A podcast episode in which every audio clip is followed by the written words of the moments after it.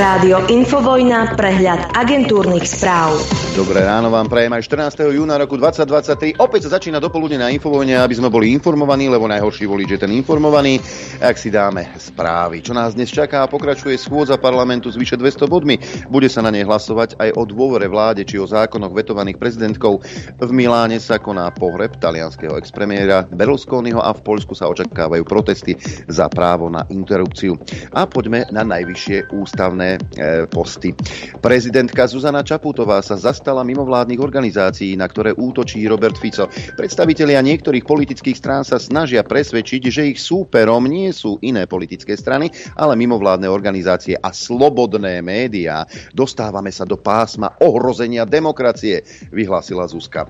Nož, keď sa ale útočí na tzv. alternatívne médiá, tak je to samozrejme v poriadku a v súlade s demokraciou. Však Zuzka toto si ale nestihla citlivo navnímať. Zuzka pokračuje.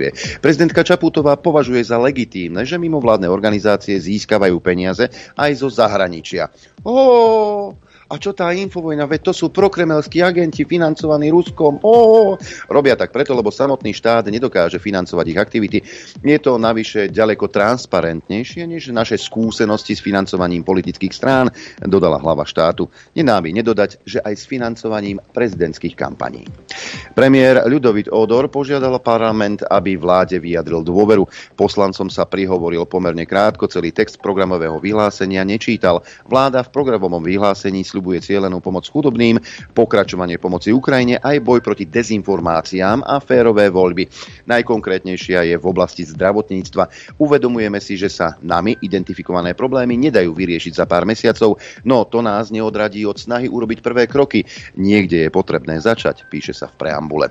Premiér Odor v reakcii na Matoviča povedal, že predseda Oľano je v politike dostatočne dlho na to, aby rozumel, že jeho požiadavky sú nesplniteľné. Predseda vlády povedal, že žiadať 500 eur eurovú odmenu za voľby je v rozpore s DNA vlády, ktorá chce urobiť poriadok s verejnými financiami a nechce robiť kampaň pre politické strany. No a Matovič kritizuje programové vyhlásenie vlády najmä pre pasáže, kde sa píše o zlom stave verejných financií. Hovorí, že vlády, v ktorých pôsobil, hospodárili lepšie ako tie minulé a argumentuje napríklad výhľadom ratingových agentúr obrovská hamba za lži, ktoré šírite obrátil sa na Ľudovita Odora. Robert Fico odmieta ambíciu vlády bojovať proti hybridným hrozbám. Dezinformácie sú hlavne v mainstreamových médiách, povedal. Kritizuje tiež, že programové vyhlásenie neobsahuje inventúru toho, v akom stave sa nachádza Slovensko či konkrétne prísľuby pri cenách potravín. O úradníckej vláde tvrdí, že jej cieľom je najmä to, aby sa bývalá koalícia spametala po páde bývalej vlády a dala šancu novým politickým stranám, aby vyrástli do volieb. Na záver Fico dodal, že žiadny z poslancov Smeru za dôveru vláde hlasovať nebude. Poslanci Národnej rady včera ukončili prvý rokovací deň. V diskusii o programovom vyhlásení vlády Ľudovita Odora budú pokračovať dnes ráno. Prihlásených ostalo ešte 7 rečníkov. No, e, predstavte si, skládku v Iži si nevšíma len Infovojna už vyše roka, ale aj v denníku N si všimli. Skládka odpadov v obci Iža pri Kolárne, ktorá rozložila vládu Eduarda Hegera, je blízko prírodného unikátu Bokrožského slaniska. Firma ex-ministra Samuela Vlčana ju chce rozšíriť a priblížiť k tejto prírodnej rezervácii rezervácií. Ministerskí úradníci, obec, ale ani dedinčania to neprijali značením. Je to škaredé, smrdí to, nepáči sa mi to. Radšej by som bol, keby sme zdedili kúpele patince, hovorí o skládke starosta Iže Ištván Domin. Samosudcovia špecializovaného trestného súdu v Banskej Bystrici, tak tým sa podarila veľká vec. Podarilo sa im otvoriť hlavné pojednávanie v kauze bratislavského hotela Carlton. Z porušovania povinností pri správe cudzieho majetku je v nej obžalovaný Erik Mikurčík a jeho manželka. Obaja vínu popierajú, ani jedna zo strán nesúhlasila s uzatvorením dohody o vine a treste. Poďme do zahraničia.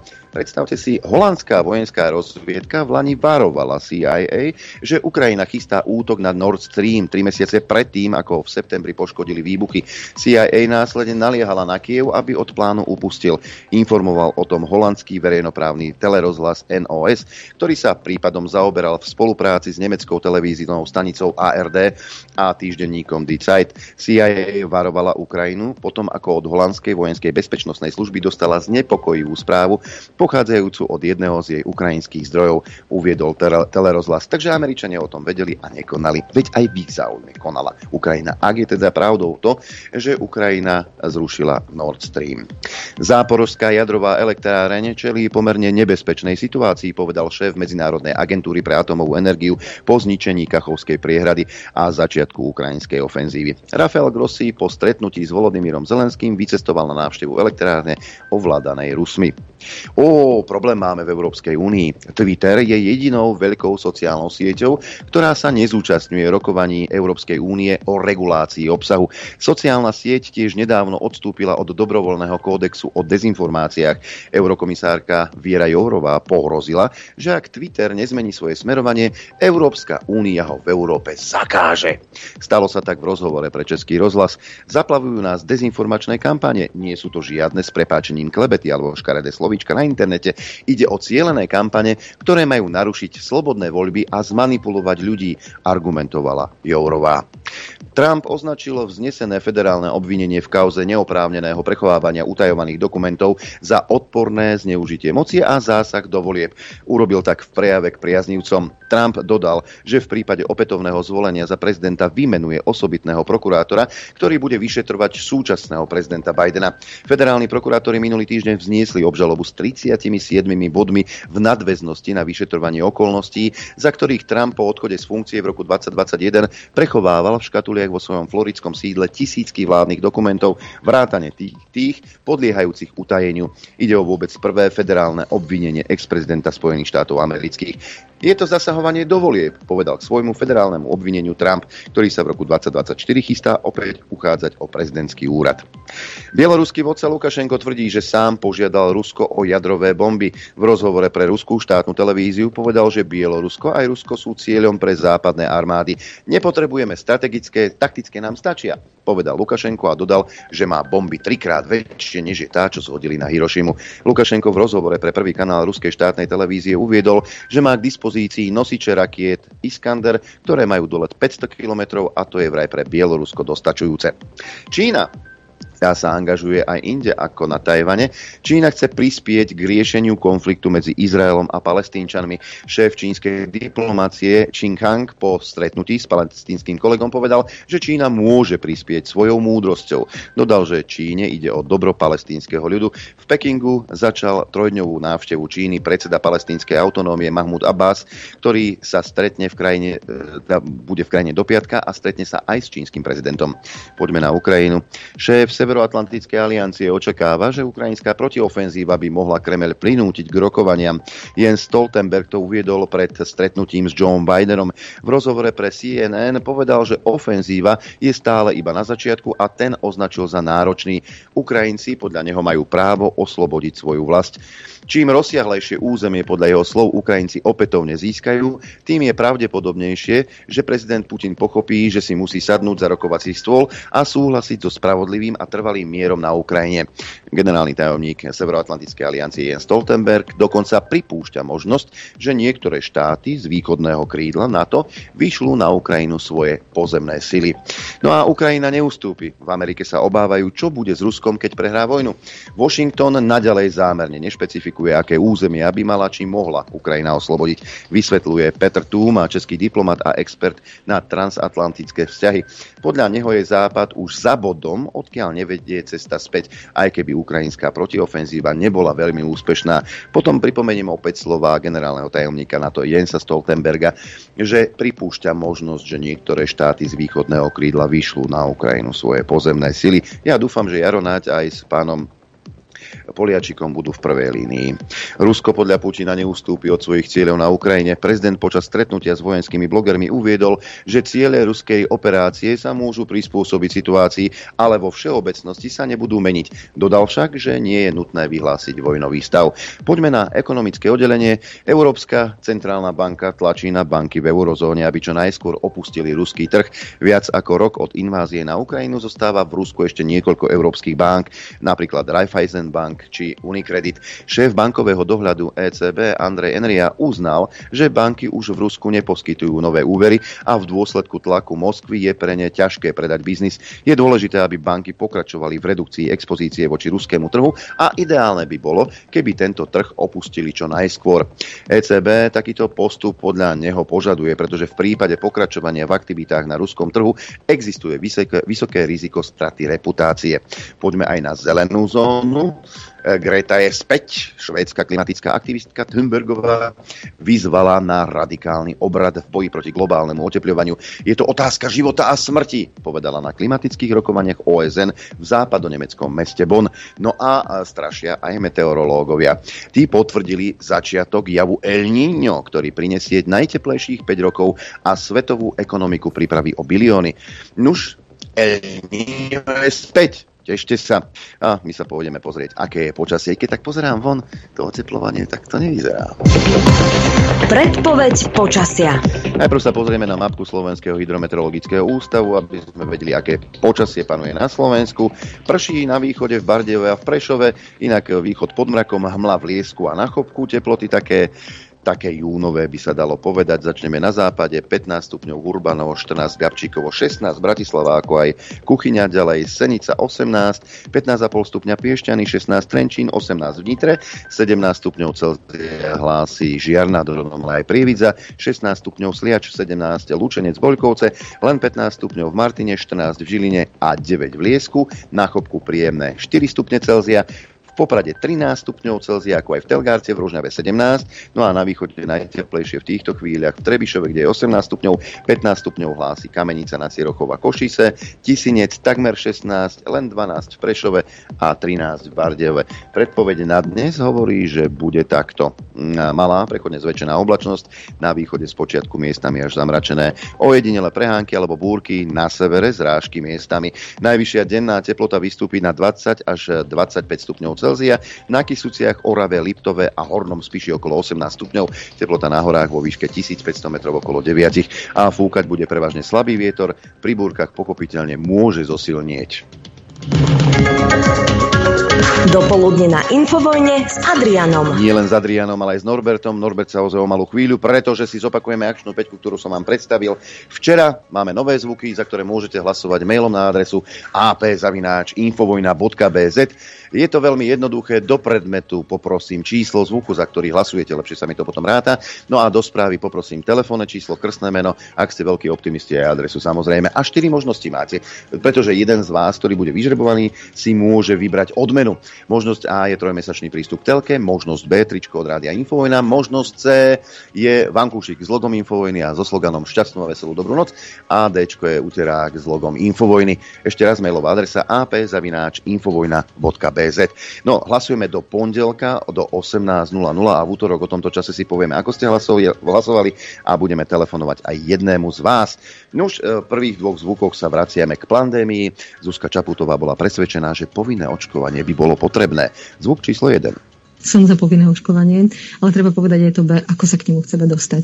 Ja som bola jedna z prvých osôb, ktorá sa dala očkovať na Slovensku. Mám už sebe tri dávky a považujem to za najlepšiu možnú stratégiu, opierajúca o vedecké poznanie, o to, čo to prináša už vo faktoch, nielen v nejakých dojmoch pripomíname si e, túto dobu, lebo mám taký dojem, že niektorí na niektoré veci zabudli. E, v predchádzajúcej akčnej peťke, alebo pred dvomi týždňami sme si pripomenuli, ako Matovič vyzýval študentov, aby si zarobili.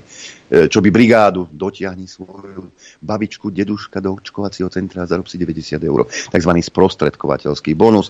No ale samozrejme Igor Matovič na základe svojich presvedčení zachádzal ďalej aj pri pokutách, keď si náhodou nemal to rúško. Igor Matovič, zvuk číslo 2.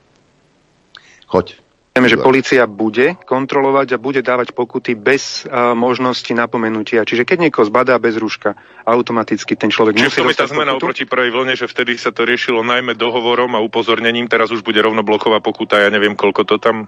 Záleží od toho, že na akom mieste aj teda prezident policajného zboru to, to usmernenie, alebo usmernenie, myslím, že sa to volá ministra vnútra, tak e, bude odstupňované podľa toho, že v akej, e, či to bude v interiéri, či to bude v exteriéri, či to bude v MHD.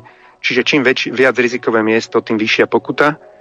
A myslíme si, že takýmto štýlom treba začať... To najvyššie to môže byť koľko? Koľko neviem môžem dostať na to, ak sa v autobuse, že neviem bez to povedať, Slavy, možno stovka sa mi zdá, že, okay. ale teraz nepamätám to presne. No dobre, to samozrejme. Ale uh, najdôležitejší kontrolóri sme my všetci ostatní. A najdôležitejší kontrolóri sme my všetci ostatní. A najdôležitejší kontrolóri sme my všetci ostatní. A... Tak žalobať sa nemá, ale hlásiť sa to musí však. A toto ste spravili s týmto národom a s obyvateľmi Slovenska.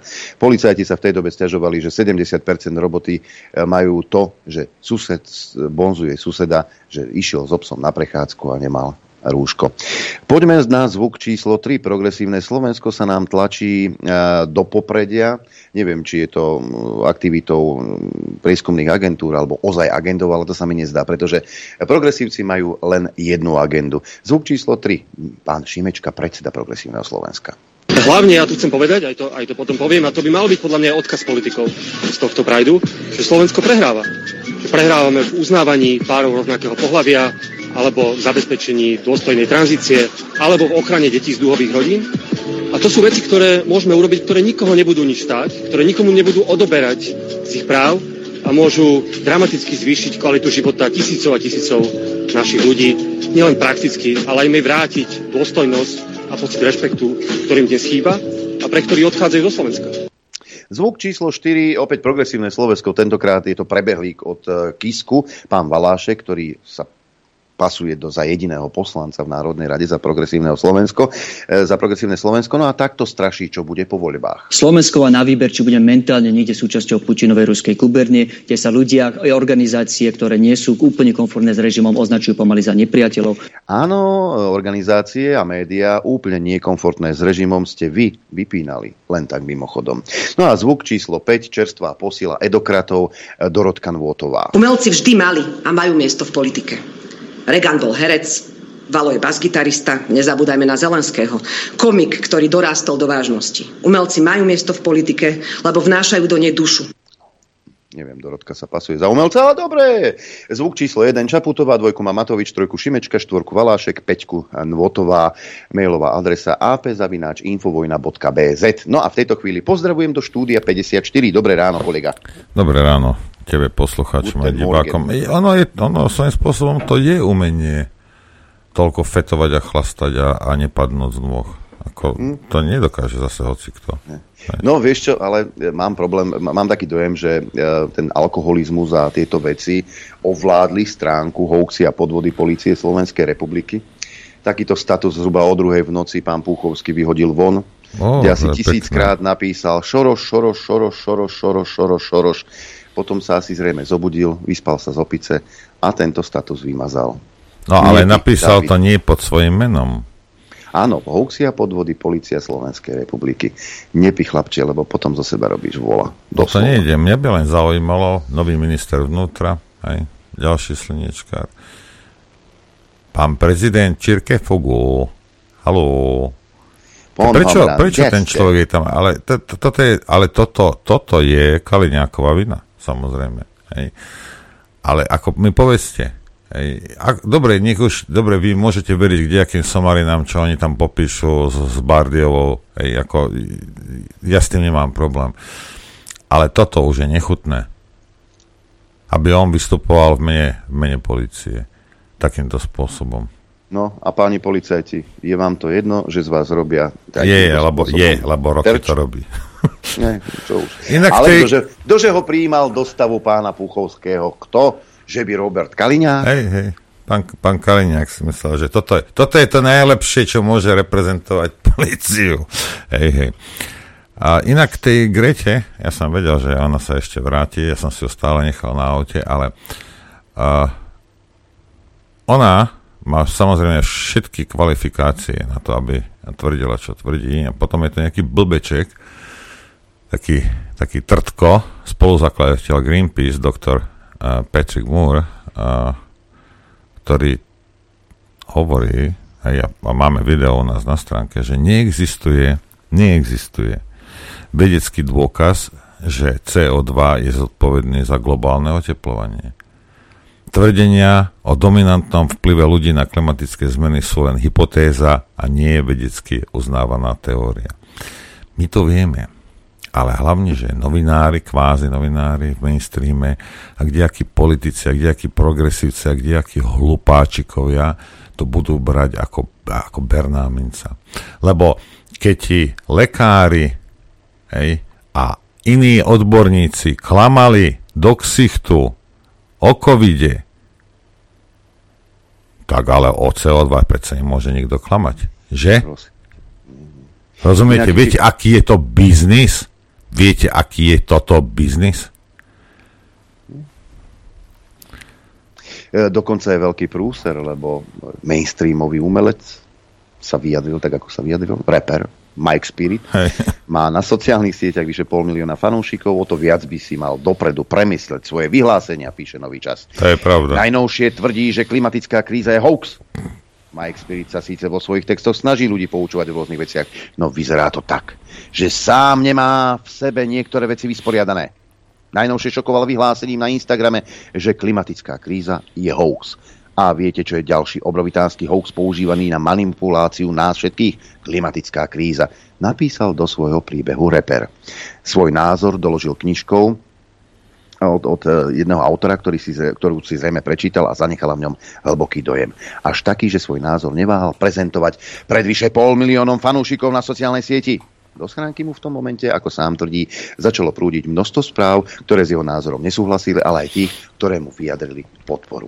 No, chráň Boh mať iný názor. No dobre, teraz uh, on má nejaký názor, má na to právo? Má. Tí kreténi, čo mu vypisovali, majú iný názor, majú na to právo, majú na to právo. A ja vám vravím zase, neexistuje vedecký dôkaz, že CO2 je zodpovedný za globálne oteplovanie. Lebo, ak je, lebo to, že vy hovoríte, viete, toto je v tom, tisíckrát opakovaná lož sa stáva pravdou. Veď to je, opravde sa nediskutuje. Veď to je samozrejme, že CO2 proste spôsobuje toto, lebo však si to nepočul. Áno, počul som tie lži, miliónkrát som ich počul, to ešte neznamená, že je to pravda. Hej? Tak keď tak tvrdíte, že je to doneste vedecký dôkaz. Hej? A nie hypotézu, lebo niekto si myslí, a čo, a pred, lebo to začalo nejak pred 200 rokmi, a pred 200 rokmi bolo čo? Akože čo? Dokonca ani van der Leyenová nelitala súkromným lietadlom. Hej? O čom sa tu bavíme?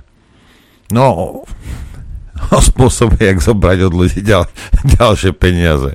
A ešte vyvolať v nich pocit viny. Hej. Hej, vieš, ako, sorry, ale teraz veľké letecké cvičenie začalo nad Európou, niekoľko stoviek lietadiel lieta nad Európou, tankery, vo vzduchu sa tankujú lietadla. E, myslíte si, že tie lietadla lietajú na konvalinkový olej? To sú tie vášky, tie bezmotorové. Ja, elektrické drony. Hey, ele- elektrická vrtula to vyťahne hore, sama nie je lietadlo nejaké, bože chraň. A potom to tam lieta Chytá, chytá vzdušné víry, potom to stúpa, zase si to lieta, vieš. Hej, vetrone. Hej. Mm-hmm. Na, vetroňoch, na vetroňoch lietajú nemeckí, americkí a ďalší nad územím Nemecka a Polska. Stačí si pozrieť flightradar24.com a uvidíte, koľko lietadiel je v tejto chvíli vo vzduchu, ale my samozrejme máme klimatickú krízu. Len nad Európou momentálne v tejto chvíli, koľko ich je? 1500, 2000, 3000. E, tých vojenských ani nerátam, lebo nie všetky majú odpovedače, však áno. Hmm. Pekne Ale to tam je No a keď si to tak rozťahneme na celý svet, tak to bude vyzerať e, veľmi zaujímavo. Hm? Toľko to. Toľko to klimatickej kríze. My si dáme prestávku, pretože o malú chvíľku máme hostia na telefóne a potom aj hostia na život. Ten tu už sedí a pozorne počúva. Chcete vedieť pravdu? My tiež. My tiež. Počúvajte Rádio Infovojna.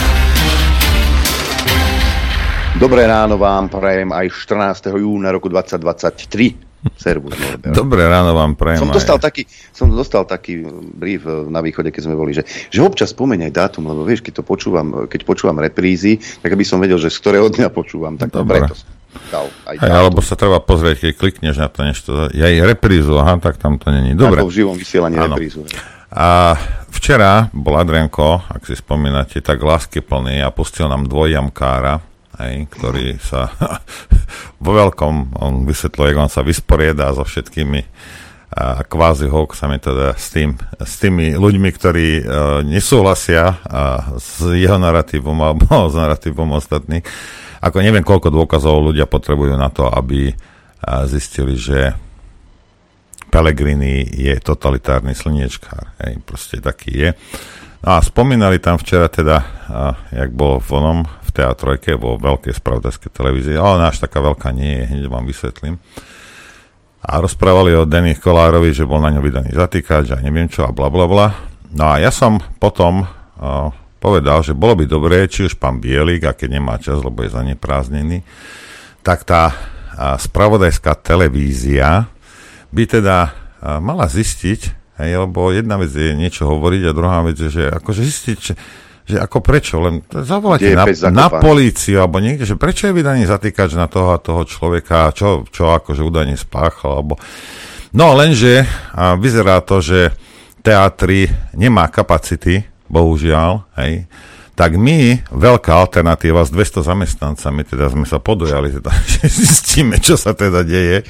Áno, keď, keď narátaš 76 pohlaví u mňa a 76 u teba, tak 200 sa blíži. Hej, hej, ešte Maťo má aspoň zo 30.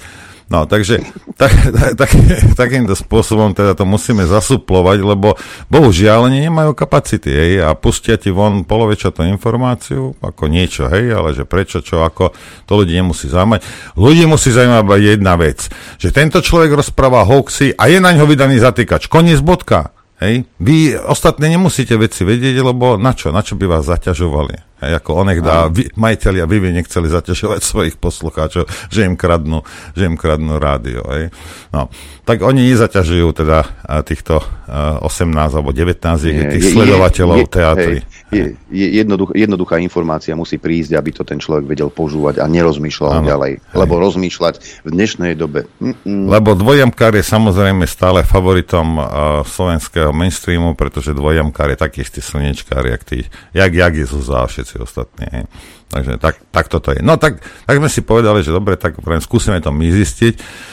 Tak policajti sa s nami nebavia, iba keď ma predvolajú na, na nejaký výsluch, hej, lebo niekto niečo povedal, tak ja musím tam ísť vysvetľovať, kto čo povedal.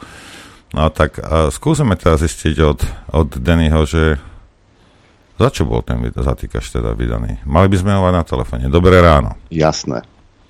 Páni, ja vás zdravím. Dobré ráno vám, obidvom, všetkým poslucháčom Infovojny a aj moji snať. Dobré ráno. Určite aj to. Dobré ráno. Niekedy no, sa to prekrýva. Hej. Poču, počúvaj, Denny, e, zavraždil si no. niekoľko no. malých detí, alebo si kradol v samoobsluhe koniak, alebo čo? Prečo si teda, prečo je na teba to trestné oznámenie? No, použil, e, použil by som e, slova, slova Juraja Šeligu, že hm, kde začať, keď sa ho vtedy opýtali na... Najlepšie Dobre, na začiatku no, začať, no. Najlepšie na začiatku. E, nie, nie, nikoho som nezavraždil, nič som neukradol, dokonca som ani teda nebol na Slovensku už žiaľ Bohu. A teraz, a teraz že chvála Bohu, že žiaľ Bohu, posledného 3,5 roka. A e, nepropag- ne, nepropagoval som drogy triedy A na, po vysokých školách ako e, pán, pán Tuban, nikoho som nezrazil ako pán Lipšic, e, nič s pedofíliou ako pán e, Bernard Slobodník a tak ďalej. No, tak e, viete, akej činnosti sa sledujem a bolo otázkou času, kedy sa stane, čo sa stane. No a e, v skratke, v skratke e, prvého v skratke e, v, novem, v decembri 2021, tu ideme do ďalekej histórie, vyšiel na mňa, vyšiel na mňa teda spis, no a ktoko, od začiatku ktokoľvek to akože teda konštruoval, musel veľmi dobre vedieť, ako to pôjde, ale párkrát sa, párkrát sa sekli títo, títo Lipšicovi ľudia, pretože ako sa neskôr dozvieme, čisto náhodou sú to úplne tie isté mená, ktoré riešia Eh, politikov a iných akože rádoby extrémistov. A dostal som, bol vydaný spis, o ktorom som nevedel, pretože žijem v Londýne, kde sa skrývam v pivnici podľa uh, slov mainstreamu 19 rokov. A uh, ten spis, o tom spise som sa dozvedel niekedy v marci, v apríli, tým, že v Martine, kde som kedysi býval, ja nie som Martinčan, ja som z Partizanského, išiel nejaký človek náhodný po ulici, ktorý ma poznal z internetu a videl pred okresným úradom výrobku, ozval sa mi, ja som sa ozval im, boli ochotní, na druhý deň som sa spolu znákol, dostal som e-mail, že je teda vedené voči mne nejaké stíhanie začaté a teda, a teda spojil som sa s osobami, ktoré sú teda právneho vzdelania, dali sme si vyťahnuť spis, ktorý má 900 strán, nejdem, celý, nejdem z neho veľa čítať, pretože je to nezmysel, je to vata, sú tam výmysly, konštrukty neuveriteľné. No ale grovec je v tom, že teda vedeli, vedeli sme, že tak či onak, chceli sme sa ozvať, chcel som byť vypočúvaný, vypočutý, neviem čo niečo urobiť. Na Slovensko som nechcel ísť, otvorene poviem, pretože toto už bolo dávno, toto už bol apríl 2022 a to už bolo, to už bolo doba, keď, uh, keď ľudia vo VSB zomierali, niektorí museli ísť do Norska, napríklad Palo Foriš chudák, ostatní, hej, uh, Krivočenko a tak ďalej, tí, čo ušli do Bosny, no, Lipšicoland, Matovičov režim. E, zanedlho, zanedlho teda, oni si počkali mesiac, dva, aby to teda mohli naformovať, že ako ja sa niečomu vyhýbam. No a vydali zatýkač e, európsky, teda európsky nie akože, EU, e, e, nie akože zatýkač Európskej únie, pretože my sme už po Brexite už nie sme Európskej únie, ale zatýkač, ktorý teda kryje, pokrýva všetky krajiny Európy, nie Európskej únie.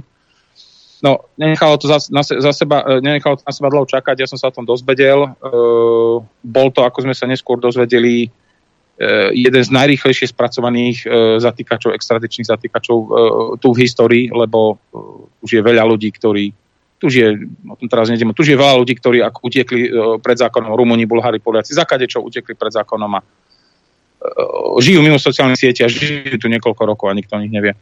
No, e, počul som vtedy kaďaké konšpy teórie, že je tu nejaká sledovačka na mňa, neviem čo, že Naka, tu bol, že Naka ma tu sleduje a tak. No, ako sa ukázalo, no neskôr, ne, neskôr tak bolo, bolo to tak, pretože ja som dostal echo, že zhruba za týždeň po mňa prídu, o tom som točil video, prišli po mňa nie za 7 dní, prišli po mňa za 8 dní.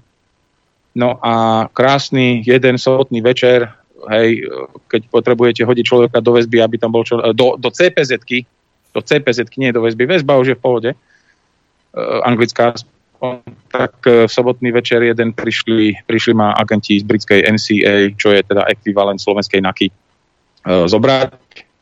Prišli pred môj barák, 20-30 večer, ja som šiel z gymu v kraťasoch, upotený, hladný, taký ten pocit, že nejdeš jesť, že ne, nejdeš jesť po gyme, je ti zle. zatkli ma, na, ukázali mi môj zatýkač, zatkli ma na, na základe, pozor, na základe môjho slovenského statusu ušlého z väzby. Ak ste to ešte nepočuli, tak teraz to počujete, sa to dosť riešilo. Kde som teda, kde som teda som sa zasmial a som poprosil toho policajta agenta, aby si zapol náprosnú kameru, čo si veľmi ochotne zapol, boli veľmi milí. Uh, urobili mi takú akože mini domovú prehliadku. Nič nenašli, žiadne drogy, žiadne nič, tajné spisy, neviem čo, uh, zviazané deti v pivnici a tak ďalej tak som dali mi puta, nasledol som do auta no a odovzdal som im pás tieto veci, no a že teda ideme do cpz kde som teda čakal do pondelka. V pondelok, v pondelok niektorý augustový deň som mal zatýkací súd, to je teda proces, kde vás predvedú pred sudcu a sudca sa vás opýta, že No tak moment, tak keď ste teda vedeli toľko, že tak nakatuje a teda, že ideme po vás, alebo že bude zatýkať, tak prečo ste si neprišli prihlásiť sám? No veľmi jednoduchých dôvodov, pretože čakali sme na spis a kompletne, aby som to šiel ukázať mojim britským právnikom, ktorých som vtedy už mal normálne, že nastavených, zaplatených, z mojich peňazí, z mojich peňazí, vlastne peňazí. No a mal som zatýkací súd, no môj prvý, no mal som tri, tie, ten druhý a tretí sú veľmi, veľmi krátke. Prvý zatýkací súd, teda súdca sa pozeral na zatýkač, ktorý kde som obvinený, prosím pekne, z neviem koľkých bodov obž, obžaloby, ale som obvinený z piatich, z piatich uh, offenses uh, uh, priestupkov. Oni to nazvali, že, oni to nazvali, že priestupky. No a v slovenskej terminológii je to uh, samozrejme rozširovanie extremistických a antisemitistických materiálov kde teda hovorím, niekto na Slovensku, neviem kto, niekto na Slovensku si dal fantasticky záležať, aby absolútne obrátil moju retoriku a aby mňa vykreslil ako niekoho, kto rozpráva, že Židia riadia svet a Židia sú, Židia sú uh, zodpovední za všetko zlo sveta. Uh, vyjadroval som sa v niektorých statusoch. No počkaj, počkaj, aj keď, si to, aj keď si to netvrdil, to ešte neznamená, že to nie je pravda. Ja len tak hovorím no, na okraj, lebo toto nikto nevie. Veľmi, veľmi správne. To, to, práve, že to práve by potom bolo bývalo v budúcnosti predmetom disku, teda akože súdneho procesu na Slovensku, ktorému neviem, či sa dostanem, ale o to neskôr. E, proste som niekde rozprával párka do proto, o brožúrke protokoly sionských modrcov, kde som niekoľkokrát povedal, že sú to protokoly sionských modrcov, nie židovských modrcov a že Židia sú tam schválne tak negatívne vykreslovaní, ako sú, lebo niekto, to, niekto ich tak chcel vykresliť, aby, tým, aby tak použil e, odporný trik na ľudí, na masy, to bol kontext. Potom teda no a mal som to vraj rozširovať. No, mal som to rozširovať tým, že som to niekde, že vraj sa to zjavilo u mňa na telegramovom kanáli. Straš, strašný, strašný proste zločin. Potom je tam teda vyzývanie k násiliu, lebo niekto niekde niekedy našiel dve slovička, kde som napísal, že vypálte parlament. Ja som nepovedal slovenský parlament, ani, ani, ani, ani parlament s ľuďmi vnútri, ani nič, len som niekde raz povedal vytrhnuté z kontextu, že... Ale to si mohol, to, nebolo to vytrhnuté, keď si rozprával o, o tom filme V Vendetta. Možno tam, tam niečo také spomínal. Aha, OK. Vidíš hej, to? Hej, hej. To je ten anglický starší... Mo, môže byť, napríklad. uh, potom je tam teda potom je tam teda zákon uh, sympatie, vyjadrenie sympatí voči skupinám, ktoré popierajú, ja, už, ja to ani neviem sformulovať, vyjadrenie sympatí voči skupinám, ktoré popierajú základné ľudské práva proti rase a proti náboženstvu a všetky tieto všetky tieto kidy, ktoré ja, ktorých opak ja roky šírim a roky hlásam rovnosť medzi ľuďmi, pretože som si zažil 19 rokov v Londýne aj skutočného multikulty, aj núteného multikulty. No a potom je tam ešte teda zákon, ktorý a neviem, či to je to, zase nechcem konšpirovať, či je to náhoda, ale tento zákon platí na Slovensku len posledný rok a je to nebezpečné, ja, ja to čítam, nebezpečné elektronické obťažovanie. A z tých predošlých troch teda, teda poňal vlastnú iniciatívu pán Jan Levoslav Benčík, hej, kto iný než tento fantastický novodobý e, hrdina e, nie z komiksu, ale z reálneho života, ktorý sa teda stará o to, aby Zlináckovia Slováko neotravovali sekundovala mu v tom pani Slavomíra Henčeková, platí nás tiež z našich daní, ktorá sa neskôr na Facebooku vyjadrila, že e, Daniel Bombic, želám ti, aby si zhnil v base. Dal som to preložiť notárom, ako, ako, ako mnoho ďalších iných poznámok a berem si to za sebou na britský súd. Takže Jan Benčík prišiel svojou fantastickou investigatívou na to, že ja som sa niekde, niekedy nejako vyjadril. No z elektronického, z, elektronick- z nebezpečného elektronického vyhrážania ma obvinil uh, istý, istý Michal, Michal Štromajer, ktorého teda ja som pred 4-5 rokmi začal sledovať, lebo on sledoval mňa a ja som prišiel na scénu s takou konšpiračnou teóriou, že on je človek, ktorý je zamestnaný pre, pre, uh, pre ESET a pre ministerstvo vnútra a vykráda ľuďom, má prístup do súkromných facebookových účtov, pretože on pretože vtedy sa nejaké facebookové videá e, moje súkromné zjavili von z dávno zmazaných účtov, tak som si dal nejakú robotu, potom teraz nejdem rozprávať, ale začal som si všimať tohto pána a rôznymi, rôznymi metodami sme, sme s týmom ľudí prišli na to, že je to on a začal som sa mu ja venovať, keďže on sa mi v anonimite venoval. Je to človek, ktorý pracuje pre firmu Gerulata, tú Gerulatu, ktorej majiteľ... To je ESET. Minule, no. To je ESET, aj Michal Trnka, to je ten, ktorý šiel s pánom Dávidom Puchovským do Bruselu pred určitým časom, aby tam vyprávali aj s Danielom Milom o strašných pomeroch na Slovensku. Daniel Milo, ten, ktorý pracuje pre to ministerstvo vnútra, pre ktoré pracoval Michal Štromajer na hodičky, to je jedna sieť, všetci prepojení.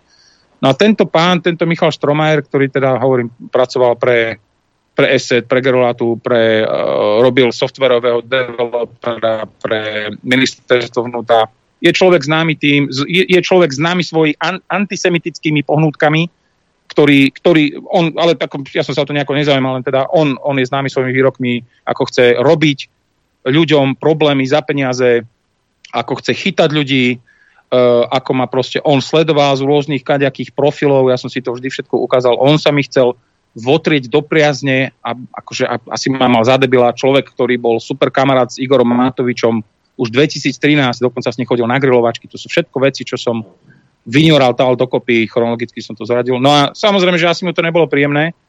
Takže títo, títo páni, táto skupina sa dala dokopy, no a ten zatýkač bol, ten zatýkací súd bol dlhý, bol akože dr- drsný, hej, bolestivý, jasné, že bol to pre mňa akože e, nepríjemný zážitok. Odtiaľ som šiel do, do basy na, na 5 dní do Wandsworth Prison, išiel som do väzby.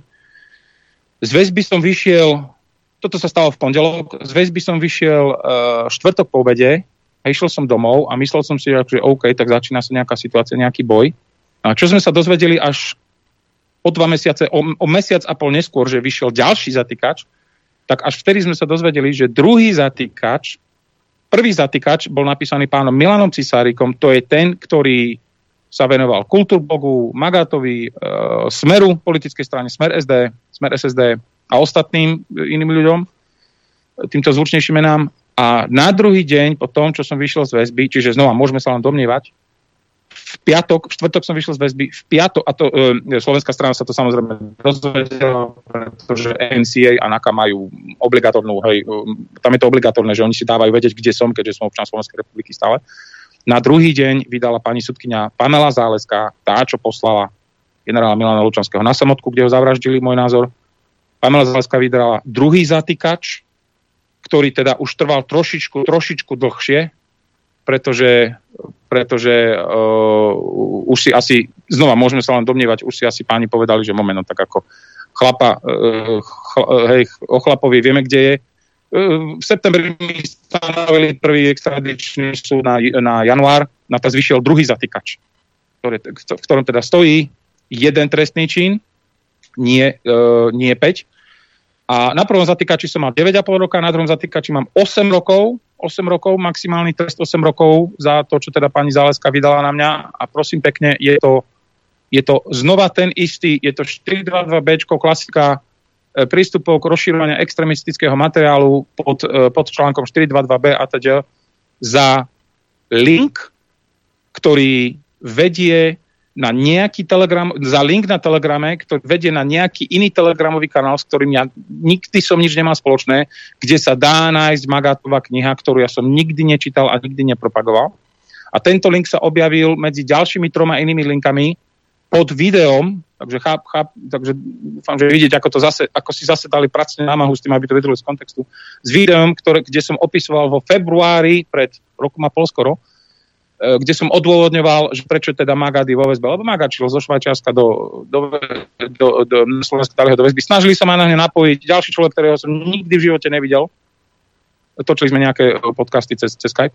A to je jeden jediný priestupok, teda akože porušenie zákona. Pripomínam, že ten istý ako jeden z prvého zatýkača, ktorý sa dokonca stal v tom istom časovom okne, hej, že posledný, ktorý akože teda monitoroval posledné dva roky, išiel som na druhý zatýkací súd, no a tým, že vydali druhý európsky zatýkač, tak už to začalo trošku vyzerať, že blbo, lebo ak sa pamätáte, tak v, lete, keď, minulé leto, keď bol ten prvý, tak to všetky médiá to prebrali a už som bol, už, už ma videli odsudeného, zabitého a neviem čo s putami a už sa tešili, že prídem a vydajú ma. Tak celý proces sa, sa musím si zaklopkať, bol to taký paradox, celý proces sa resetol, pretože keď príde nový zatýkač, tak nielen moji právnici, ale aj anglická a britská prokuratúra chce vedieť, že moment, tak veď tohto chlapa tu máme, prečo, prečo poslali druhý zatýkač? A prečo v druhom zatýkači stojí ten istý bod, čo v prvom, prečo to nie je kryté v jednom? A prečo je to hlavne z toho istého časového obdobia. No, tak z januára sa mi to posunulo na marec, ja som o tom potom aj počil, pretože my prvé, čo sme sa sudcu pýtali, a dokonca sudca sa k tomu nikdy ani nevyjadril, a vždy je to iný britský sudca na tom zatýkacom súde, tak prvé, čo sme sa pýtali, že je nejaký problém so mnou, s mojou produkciou, môžem ďalej produkovať? Oni povedali, jasne, že nič, ako nikto. Oni povedali, OK, lebo do, do, nikdy na mňa nebola, znova zaklopkám si, nikdy na mňa nebola v Británii žiadna sťažnosť ohľadom mojej produkcie. No takže ono sa to pôvodne zo septembra, zo zatýkacieho súdu som mal mať extradičné konanie, čiže vydávací súd v januári. Druhým zatýkačom sa to resetlo a z januára to posunuli na marec.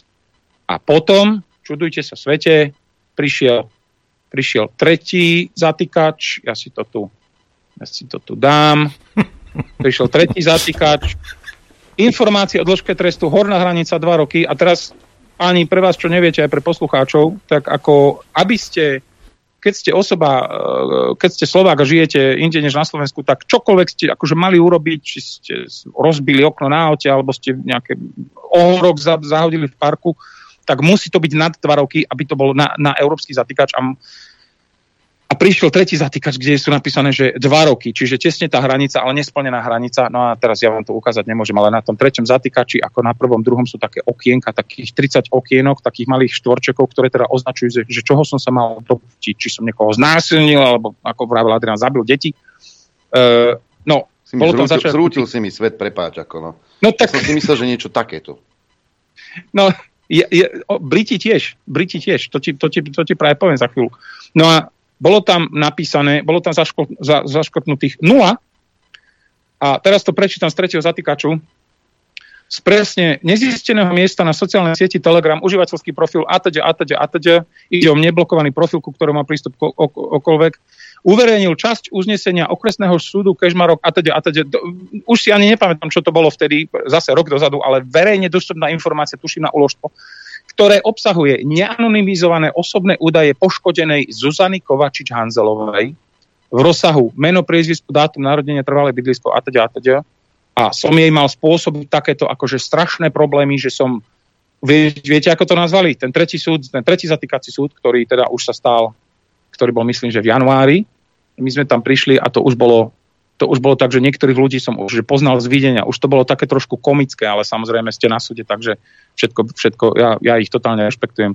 Vyšli sme zo súdu, tretieho zatýkacieho súdu, ktorý trval 8 minút a inšpektor mi povedal, že akože medzi štyrmi očami, že mne a právnikovi, že počúvajte, že ako fakt, že akože what the fuck is wrong with Slovakia, že akože, už akože odtiaľ počal, že... A lot of things. Tak, no, my sme, uh, hovorím, ne, nešli sme z toho robiť nejakú komickú situáciu, že sme mykli plecami, hovorím, pozrite sa, toto prišlo, tak my sme tu, lebo sme tu mali byť, lebo ja nikam neutekám. Tak tento tretí zatýkač resetoval znova celý proces, takže z marca to preložili na maj. A teraz, keď ako už, už, ako už tu rozprávame, tak zistujeme, že od septembra na maj sme sa posunuli, to je takmer rok. A znova, teraz už to tak vyzerá, ako keby sa ten zlý daný fakt skrýval, ako to hovoria médiá. Ale my sme sa medzi tým, medzi tým som ja, to máme, to, na to máme e-maily, ktoré pôjdu s nami na britský súd. Medzi tým sme podali tri oficiálne žiadosti vyšetrovateľovi Naky Martinovi Stivkovi a špeciálnemu, nie špeciálnemu, tohto zase až tak nie, prokurátorovi, špeciálne prokurátorovi, čudujte sa svete, pánovi meno Michal Šurek, to je môj prokurátor, ja viem, že sú to náhodičky. Úplne, sme podali úplne, hej, Šurek, Repa, Kliment a tieto, veď vy o tom viete. A teraz, a teraz napísali sme mu e-maily, dobrý deň, prosím vás, poslali ste ďalšie zatýkače, ale my chceme, my chceme byť aktívni, my chceme byť proaktívni, my s tým chceme niečo robiť. Na Slovensko nejdeme, pretože absolútne bez, bez preháňania, ja tu žijem 19 rokov, nemám žiadny dôvod si tu teraz mazať svoj život a ísť na Slovensko a venovať sa nejakému procesu, o ktorom o ktorom sme mohli pokladať, že by sa nestal, pretože ešte nevieme, kedy by sa bol býval stal, keďže vydali ďalšie zatýkače. Napísali sme, že chcem vypovedať, môžem vypovedať cez uh, telemost, môžem ísť na ambasádu, môžem ísť na uh, policajnú britskú stanicu. Takto to poviem. Keď je vola, je cesta. Hej, tam, tam není žiadny problém. Oni sa oháňali tým, že mňa sa nedalo zohnať. Myslím, že dúfam, že nebudem frajeriť, keď poviem, že už ľahšie zohnateľná osoba v Londýne nie je, než uh, teraz zo, zo Slovákov, než ja dobre, však nevadí, zahrali v pohode, hej, tak akože kade čo sa stane, vedel som, že budú robiť obstrukcie.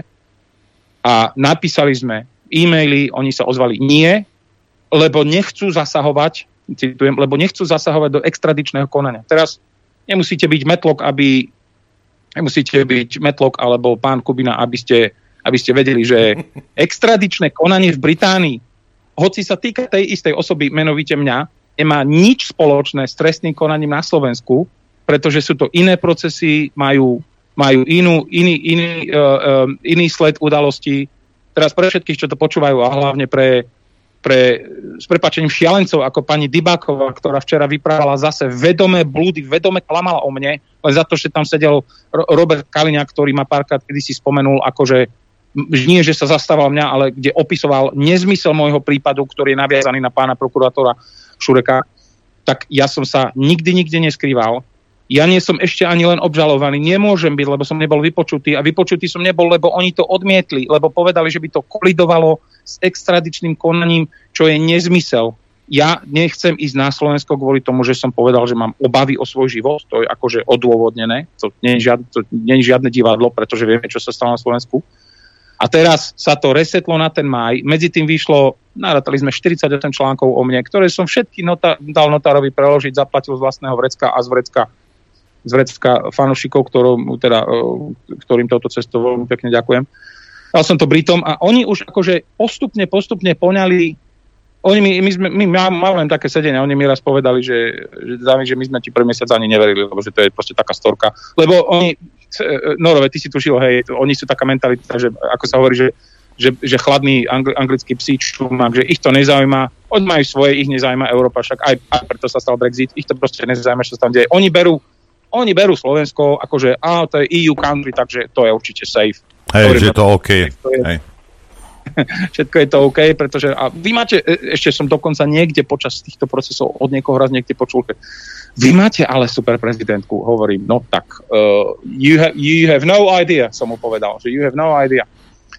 No a čiže dneska sme jún, teraz sme v júni, no a v máji, keď mal prísť ten veľký deň, doslova tie facebookové škreky všetkých týchto štromajerov a kaďakých iných nasadených tých, takýchto ľudí na mňa, ktorí myslia, že ja som akože zrejme retardovaný, a to je ich plné právo si to myslieť, ale e, pomenili si medzi tým fotky, pomazali si kaďaké profilky, stiahli sa, stíchli.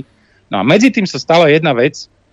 Pani Zuzana Kovačič-Hanzelová a pán Michal Štromajer boli na výsluchu a obidvaja tam prišli, obidvaja tam prišli, pani Zuzana Kovačič tam prišla s advokátom, ktorý, pánom Kamencom, ak viete, kto to je, hej, Lipšicovec, a pán Štromajer tam prišiel a počas výsluchu padla aj otázka, že či je teda pravda, že či je teda pravda to, čo ja tvrdím, že či je adminom blbec online, lebo táto stránka na mňa prvá útočila.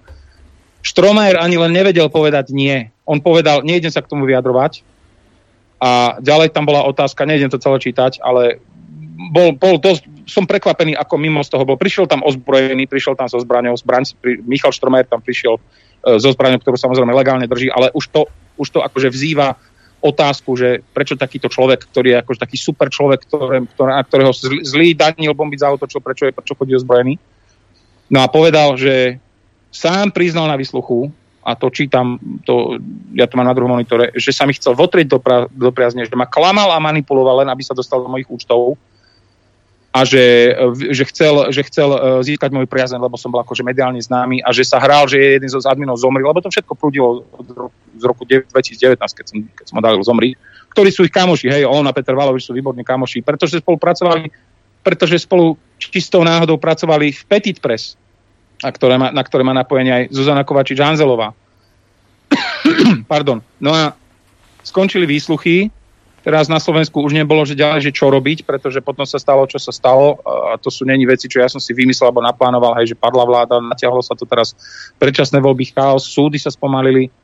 No a keď som mal mať ten akože veľký deň, že ma vydajú a Daniel Bombič, Kolár príde na Slovensko a si ho tu podáme a v Leopoldove neviem čo, aké odkazy na YouTube na e-maily, tak bol no vtedy sem prišla Judita Lašaková a, a doslova, že deň pred, v pondelok mal byť súd a v piatok večer som sa dozvedel, že je odložený, môj, môj advokát mi volal, nevedel sám prečo, lenže mu to oznámili, ja som nevedel prečo, ešte som sa dodnes nedozvedel prečo, ale z kulárov som sa dozvedel, čo môžem povedať, že vraj je to kvôli nejakému ich pohľadu na slovenskú judikatúru, že to chcú nejako preskomať, ale neviem, či advokáti, neviem, či prokuratúra, ale dosť na tom, že znova, a ja, ja, ja viem, že to vyzerá blbo, ale ja som si to nečasoval, pretože toto tu, toto to nefunguje tak, že pán Sklenka alebo pán Lipšic prídu za niekým s a veci sa vybavujú, toto tak nefunguje.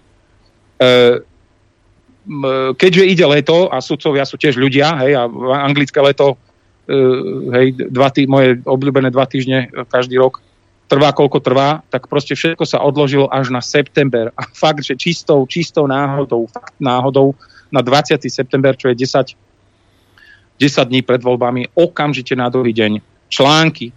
Špeciálne toho človeka tu spomeniem, lebo on baží po mojej pozornosti a zaslúži si ho. Volá sa Martin Hodás a je to kvázi redaktor, novinár, novinár, novinár, novinársky aparátčík portálu Živé.sk, ktorý na druhý deň napísal, že Bombic bude hoaxovať až do volieb. Super, ďalší článok, ktorý som si preložil a pôjde notárom, e, cez, no, cez notárov pôjde na súd.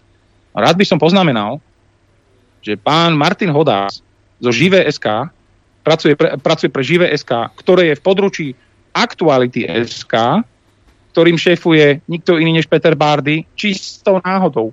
Manžel určitej Denisy Bardiovej, kedysi Denisy Horvátovej, ktorá je čistou náhodou hovorkyňa policajného zboru Slovenskej republiky. Vždy, keď som sa stiahoval a musel som sa, alebo som tu mal útoky, o ktorých oni vedia, o tých sa tiež bude rozprávať na súdoch, sú do toho, za, za, sú do toho zapletení ľudia, o ktorých viem dokázať, že komunikovali s Michalom Štromajerom, to hovorím úplne smrteľne vážne, viem to dokázať, tak vždy, keď som sa stiahoval, tak títo ľudia dokonca, dokonca líkli moju adresu, ktorá je, znova, ja keď sa, kde sa pohnem, NCA to vie a ja som, ja som nie, že z toho rád, ale ja som pod policajnou ochranou, akože nie, že ma chránia ako Jarka Naďa, ale nemôžem nikam cestovať, mám zobratý pas, platil som, kauciu som neplatil, ale zložila ju určitá advokátska kancelária, čo sa robí, keď máte advokátsku kanceláriu.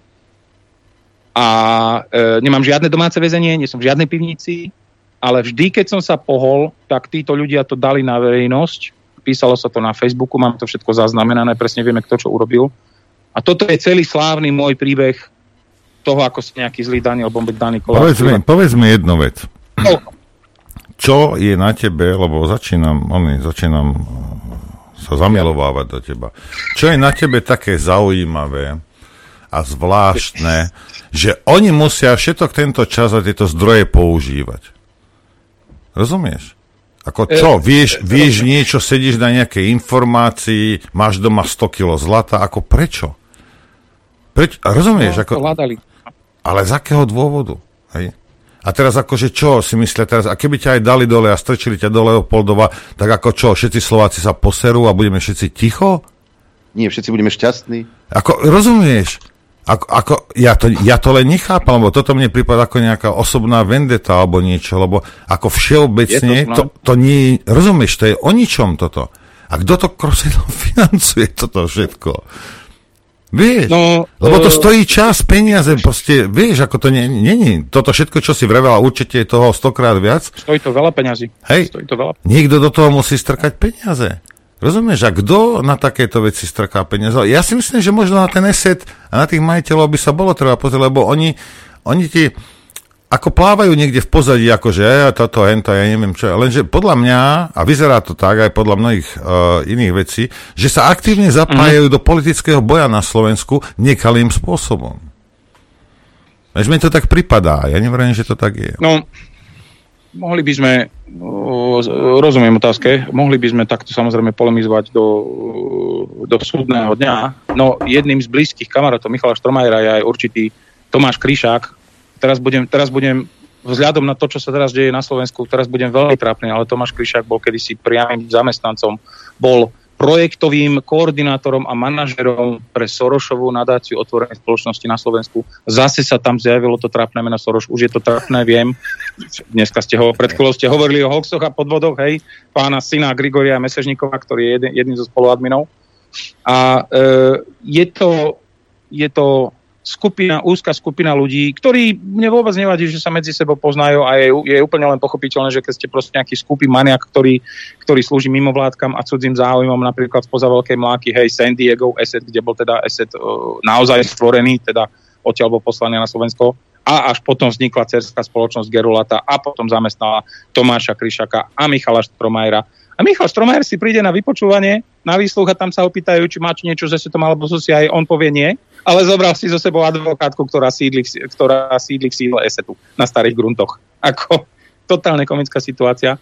No, sme na Infovojne, takže môžem, tu môžeme bez cenzúry. Som, ja som absolútne skalopevne presvedčený, že sú to, že tí ľudia sú napojení, ne, nehovorím, že sú to agenti CIA, ale ľudia sú napojení na CIA, majú prostredky, o ktorých nám by sa ani len nesnívalo, špeciálne Michal Štromajer som presvedčený, že vykrádal profily, vykrádal facebookové profily, lebo znova tak ja som na to prišiel, že sa niečo deje, že začali unikať súkromné videa rôznych ľudí. A vlastne kedysi dávno, ja som bol prvý Slovák, ktorému, ktorému akože bolo mi uvedené za to, že žijem v cudzine, tak mi bol zrušený uh, účet na Facebook a potom sa to už rozbehlo, potom už dali aj Ale áno, je to skupinka ľudí, ktorá uh, poviem to tak, politicky korektne, smrdí to okolo nich a to není nejaká, že konšpiračná teória, o tom esete sa hovorí, hej, viem, že sa, viem, že sa niektorí smeráci k tomu vyjadrovali, niektorí ľudia z republiky, tie veci sa nedejú náhodou, to není náhodná tá skupina ľudí, to není náhoda, že oni pracovali na ministerstvo vnútra, že pracovali pre Petit Press,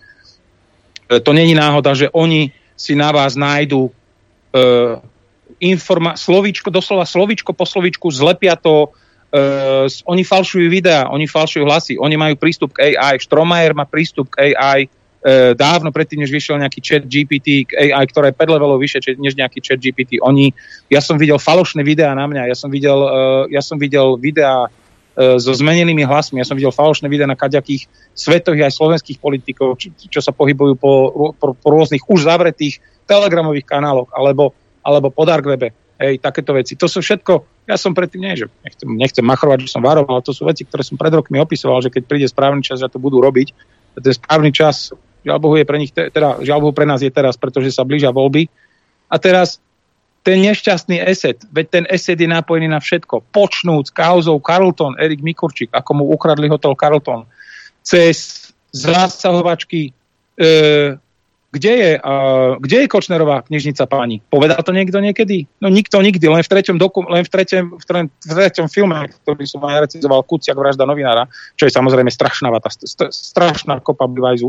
Len tam ukázali prvýkrát záber, že vlastne celý čas bola Kočnerová knižnica, aby bola pod dohľadom eseťákov a Lipšica a CIA, je umiestnená v bináriu na starých gruntoch. Sídla esetu, kde čistou náhodou sídla aj Gerulata, čistou náhodou ich advok advokátske kancelárie a denník N. Ako nikomu netreba, verím, verím, že nikomu netreba tu nakresliť, že 1 plus 1 je 2. To sú ľudia, ktorí zasahujú do, veľkých vecí. ESET medzi nami, keď sme pri ESET a Gerolati, to je to isté, to sa tvári ako cerská spoločnosť, to je to isté. E, zasahujú do, sú teraz na burze a počul som, že chystajú nejaké veľké miliardové biznisy, ktorými si budú chcieť kúpiť nejaké ľudí. Ďalšia vec, o ktorej sa nerozpráva, keď mám tu na možnosť. E, skratke, Ehm, som absolútne skalopevne presvedčený, že vojenský objekt, tzv. stará bývalá nemocnica na Patronke v Bratislave, pod ktorou je jama, ktorá je väčšia než samotná budova, ktorú ESET kúpil v roku 2017. Ak Valo bol dosadený, Matúš Valo len na to, aby im na konci tohto roku, lomeno v priebehu budúceho roku, odklepol projekt, odklepol, odklepol update určitého projektu, urči, určitá časť už bola odklepnutá a S tam už stavia a chce z toho urobiť veľké akože ako to nazvali, Wi-Fi či IT centrum a proste nejaké že komerčné, komerčné, komerčné developmenty a nejaké akože luxusné, luxusné bytiky a apartmenty. A to je všetko super, však nech stávajú. Len počkaj, Asset teraz, Asset zrazu teraz stáva budovy. Vlastne Asset, Asset, jediný produkt Assetu je vlastne program, software, ktorý si nahráte na pamäťovú kartu veľkosti, rozumieš, má detského nechtu. Ale aby som dokončil, v jame pod patronkou sa buduje Euro, východoeurópske centrum CIA a NSA, Central Intelligence Agency a National Security Agency amerických dvoch agentúr, ktoré budú kontrolovať páni z ESETu. Čisto náhodou, samozrejme, čisto náhodou, keby takéto operácie sa viedli na Slovensku, musela by o tom vedieť, znova zlídaný konšpiruje, musela by o tom vedieť americká ambasáda, hej, tá, ne, tá nenávidená americká ambasáda, Počkaj, a komu to prenajal? Kto im to prenajal vlastne? Kto sa stará o, o prenájom americkej ambasády? ESET. Do všetkých firm na Slovensku ESET. Toľko ku konšpiráciám. E, čakám na súd, na môj, vydavac, na môj vydávací súd, čakám 20. septembra. Veľa ľudí sa ma uh, aj už bočne pýtalo, Dani, nedá sa to, viete, také tie akože nuancy, nedá sa to nejako vybaviť. No, nedá sa to nejako vybaviť, len aby sme všetci tomu rozumeli, je to, je to vážne taký, že zvláštnejší proces, kde oni sa kde oni sa vlastne nezaujímajú o to, čo som mal alebo nemal urobiť, čoho som podozrivý. Oni sa na to pozrú, hej, a však preto som dostal tak vysokú kauciu 15 tisíc libier, nie ako povedal Jan Benčík 17 tisíc libier, ale to len technikália. Lebo, lebo ten, prvý, ten prvý zatýkač s piatimi bodmi, druhý a tretí mali len jeden bod obžaloby. On vyzeral fakt ťažko, oni zo mňa chceli urobiť teroristu.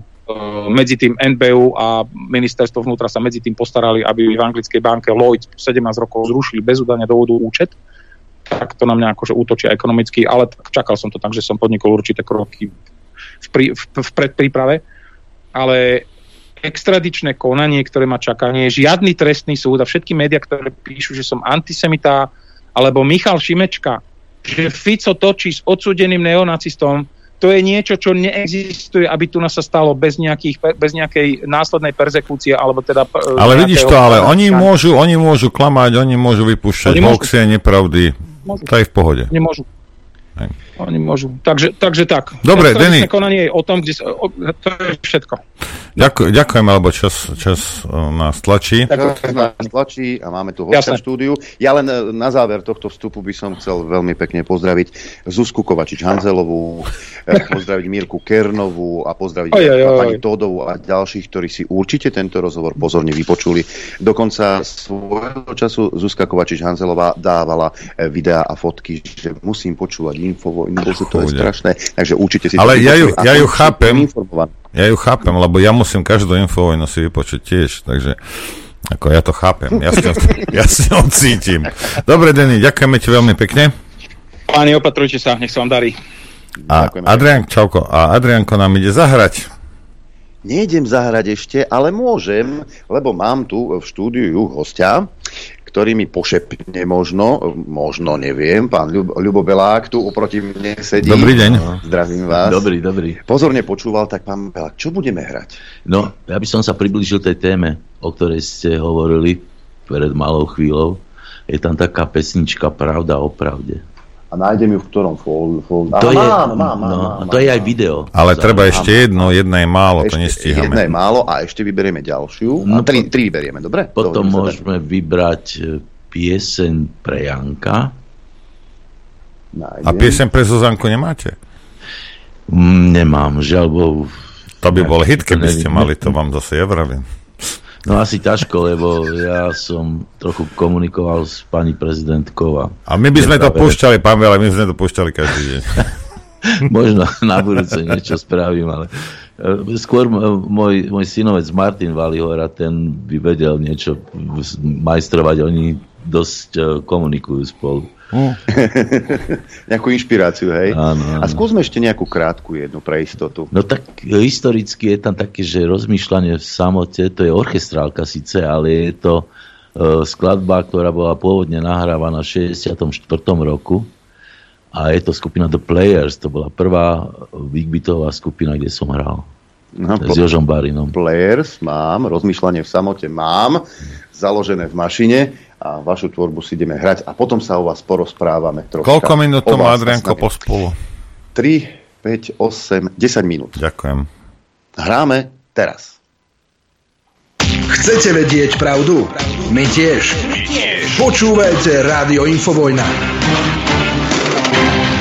Dobré ránko prajem. Dobré ráno. LTT. LTT. Pán, pán, pán majster počúval skladbu, sme sa rozprávali. Už je koniec. Aha, pán majster, majster pozná svoje skladby. Pán Ľubo Belák oproti mne v štúdiu. Vítajte u nás. Dobré ráno. Inak, čo sa týka t- tých mojich spomienok, zaujímavé, že táto skladba vznikla v 63. roku a ešte si pamätám, jak končí. Dobrá pamäť sa tam hovorí, pán Belák. Na niečo. Alebo na to niečo. počúva každý deň. A to asi nie, ale to, vieš, to, keď sa ti narodí dieťa, tak ho poznáš, hej, každý jeho krok. je to tak. Pán Bela, keď ja som si čítal váš, váš životopis, tak si hovorím, bože môj, však toto, toto nemohol človek zažiť za jeden život. Toto je životopis štyroch ľudí, doslova. Je to tak, ja si to sám uvedomujem, že e, som prežil také situácie a také zlomy, kde si neviem predstaviť, že to vie akoby zniesť jeden človek, lebo to boli také zlomy, ktoré aj mňou zahýbali, by som povedal, že človek si ako sám vydýchne, ah, mám to za sebou, alebo naopak povie, ah, mám to pred sebou. Ja mám väčšinu vecí už aj za sebou a preto je ten život, alebo životopis taký pestrý. A nie len v krátkosti. Dobre, počkaj, ale, dobre, však, ale keď, keď, e, pán Bela, keď sa e, pozrite, obzrite za sebou, tak môžete povedať aspoň jednu vec. Nuda nebola. No tak to nuda u mňa neexistuje. No, lebo ja ešte doteraz makám vo svojom štúdiu a stále robím. A okrem toho sa venujem aj takému písaniu, ale to je zaujímavá činnosť zase. Veľa blogov bolo citovaných aj tu v Infovojne, len pre poslucháčov, ktorí by náhodou nepoznali pána Beláka. Ľubo Belák začínal ako hudobník a skladateľ, spevák a instrumentalista. Na voľnej nohe v 60. rokoch hral v big beatovej kapele The Players, Players. Neskôr s vlastným orchestrom sprevádzal Evu Kostolániovú, Karola Duchoňa. So sestrou Janou tvorili duo súrodencov Belákovcov, ktoré od roku 80 sprevádzala jeho skupina Ľuba Beláka. V 81. založil rokovú skupinu LBT, s ktorou vo vydavateľstve Opus vydal LPčko s názvom LBT. Pôsobil ako hudobník, skladateľ, aranžér Radošinského naivného divadla. V roku 81 sa podielal na nahrávaní albumu Bolo nás 11 z autorskej dielne Milan Lasica, Julius Satinský, Jaroslav Filip. Ľubo Belák býval hudobným režisérom Bratislavskej líry. Pozeral som dokumenty o líre, ano. tak, a veľmi dobre urobené, inak to bolo, ale aj režisérom hudobným Bratislavských jazzových dní a festivalu politickej piesne v Martine. Od 84. bol dramaturgom redakcie zábavy Československej televízie, štúdio Bratislava, spolupracoval na výrobe televíznej hitparády Triangel, ktorú si ešte ja pamätám. Aj Rytmik si pamätám ja. robil Meky, Meky Šbírka, robil Áno, rytmik, hej. áno. Ako puberťáci sme na internáte posielali aj plagáty, čo sme nakreslili. E, Patril medzi priekupníkov v produkcii pôvodných slovenských videoklipov tento triangel. E, Medzi rokmi 88 až 90 bol hlavným dramaturgom v redakcii zábavy Československej televízie štúdio Bratislava. Od roku 92 je nezávislým televíznym producentom, produkoval relácie Čo dokáže ulica, napríklad Rytmik, Život zvaný droga, Music Club a iné.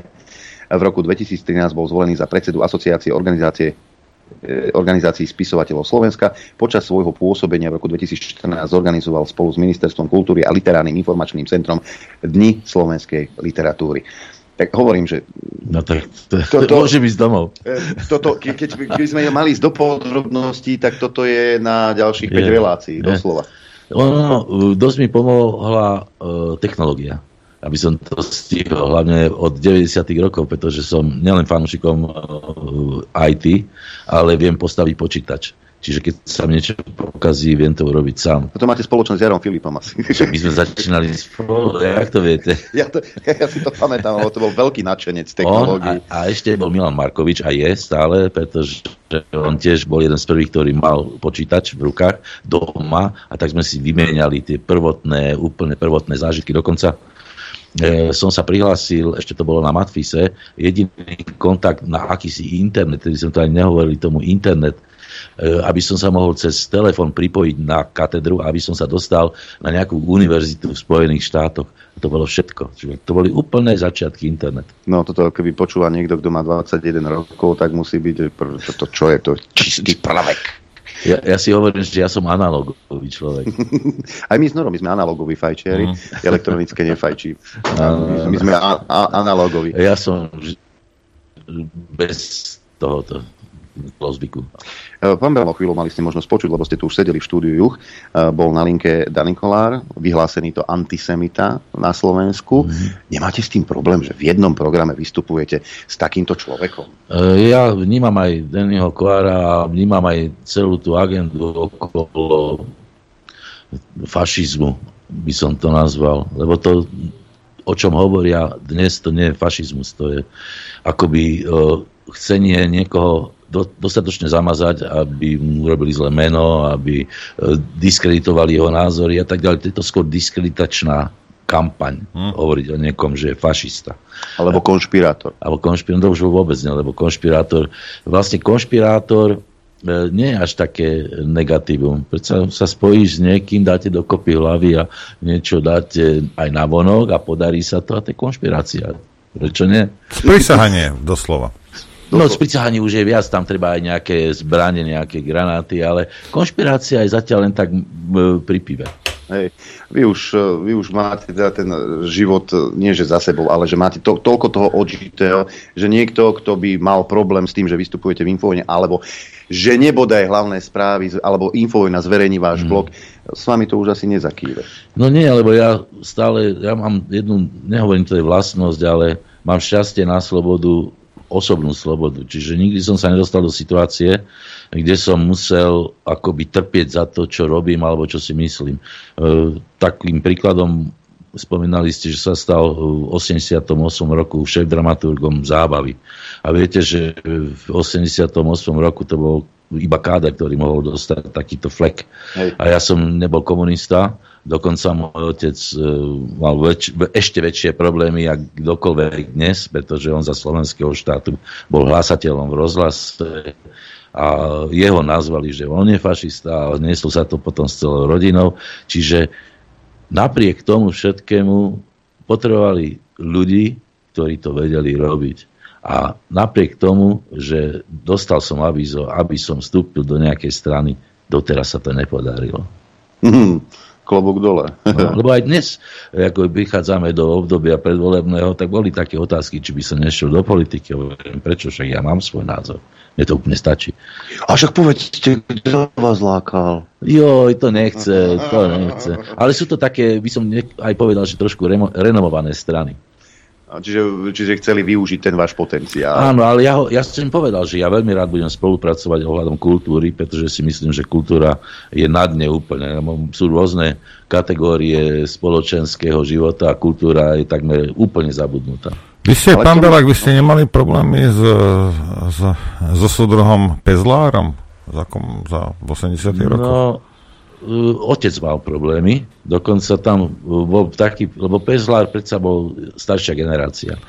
Hej, ale, ale pre, tých, pre tých mladších uh, to bol No, ideologický tajomník UVKSS, hej, Lajoško. To, to áno, ale my sme mali Big Beat v rukách a do toho, neviem prečo, nám ideologicky ani pán Pezlár nezasahoval. Možno v televízii nepriamo cez šéfov, cez riaditeľov a tak ďalej dostávali sme direktívy, čo sme mohli a čo sme nemohli, ale pán Pezlár uh, bol tak ďaleko, že ani dokonca nedovidel tam, kde sme boli. Hej, ale napríklad, napríklad on odpálil Ferahoru a uh, určite... to, to si nepamätám, ale pamätám Určite, si napríklad ale spor, ide- spor medzi ministrom kultúry a pánom Pezlárom, kde Mhm. pán e, e, básnik e, ho poslal do prdele.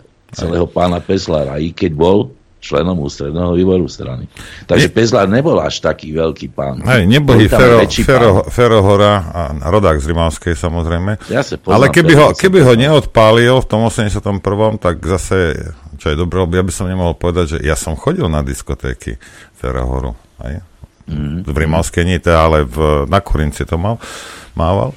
Takže on bol taký viac menej na voľnej nohe potom v tých 80 No tak, rokoch. čo sa týka dižokejov v tých časoch, ale lepšie povedané ešte na začiatku tej éry Big Beatu, tedy vznikali prvé Big Beatové osobnosti, ako Štefan Anderko, ktorý e, zostal nakoniec v hlase Ameriky.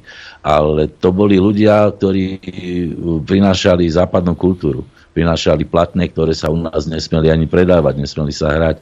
Čiže boli akoby takom, jak Denny hovoril, že ho sledujú, tak tiež ich sledovali a keď mohli, tak im niečo zakázali. Ale Ale, Ale to však- sa stalo každému, aj mne sa stalo. No, to som chcel akurát povedať, že však aj my sme teraz hrali jednu zakázanú pesničku. Áno, áno, tá druhá, ten uh, smrť Janošiko a pôvodne teda Jan Boto, ja som to nazval piesem pre Janka, tak tú pesničku mi zakázali spievať na politickej piesni v Martine. Preboha, však Jan Boto. No. A on, on, on, bol, on je, však on je povolený, my sme sa ho učili. Len ja som poprehadzoval verše trochu, aby to malo istý význam, no a oni si toho všimli. Ale väčšinou si ani, on, ten cenzor nebol až tak inteligentný, on, aj, za tý, aj, aj Filanovi s Elánom veľa prešlo. Ja som mal s Elánom veľké problémy, lebo ako dramaturg a v 80 rokoch, ja som vlastne s Elánom robil všetky tie veľké kusy, také polhodinovky. No a to prvé, čo sme robili, detektívku, alebo čo to bolo, tak uh, ma zavolali na taký výbor, kde ma pokarhali, pretože som dal priestor skupine, ktorej texty sa nezlučujú so socialistickým nazeraním na život, dokonca sú tam aj slovenčinárske chyby a ako dramaturg mám strážiť čistotu slovenčiny a obsahu. Mm, veď si, si pamätáme, aj Bielý kvet Mira Šbírku bol pôvodne Áno, čierny. áno, áno, ja som, som tedy bol na líre, keď to spieval. My sa trošku smiali nad tým, ale my sme to nebrali tak vážne, to tie zákazy. Lebo my sme mali potom koncert a na koncerte sme si hrali, čo sme chceli. Aj aké texty sme si dávali.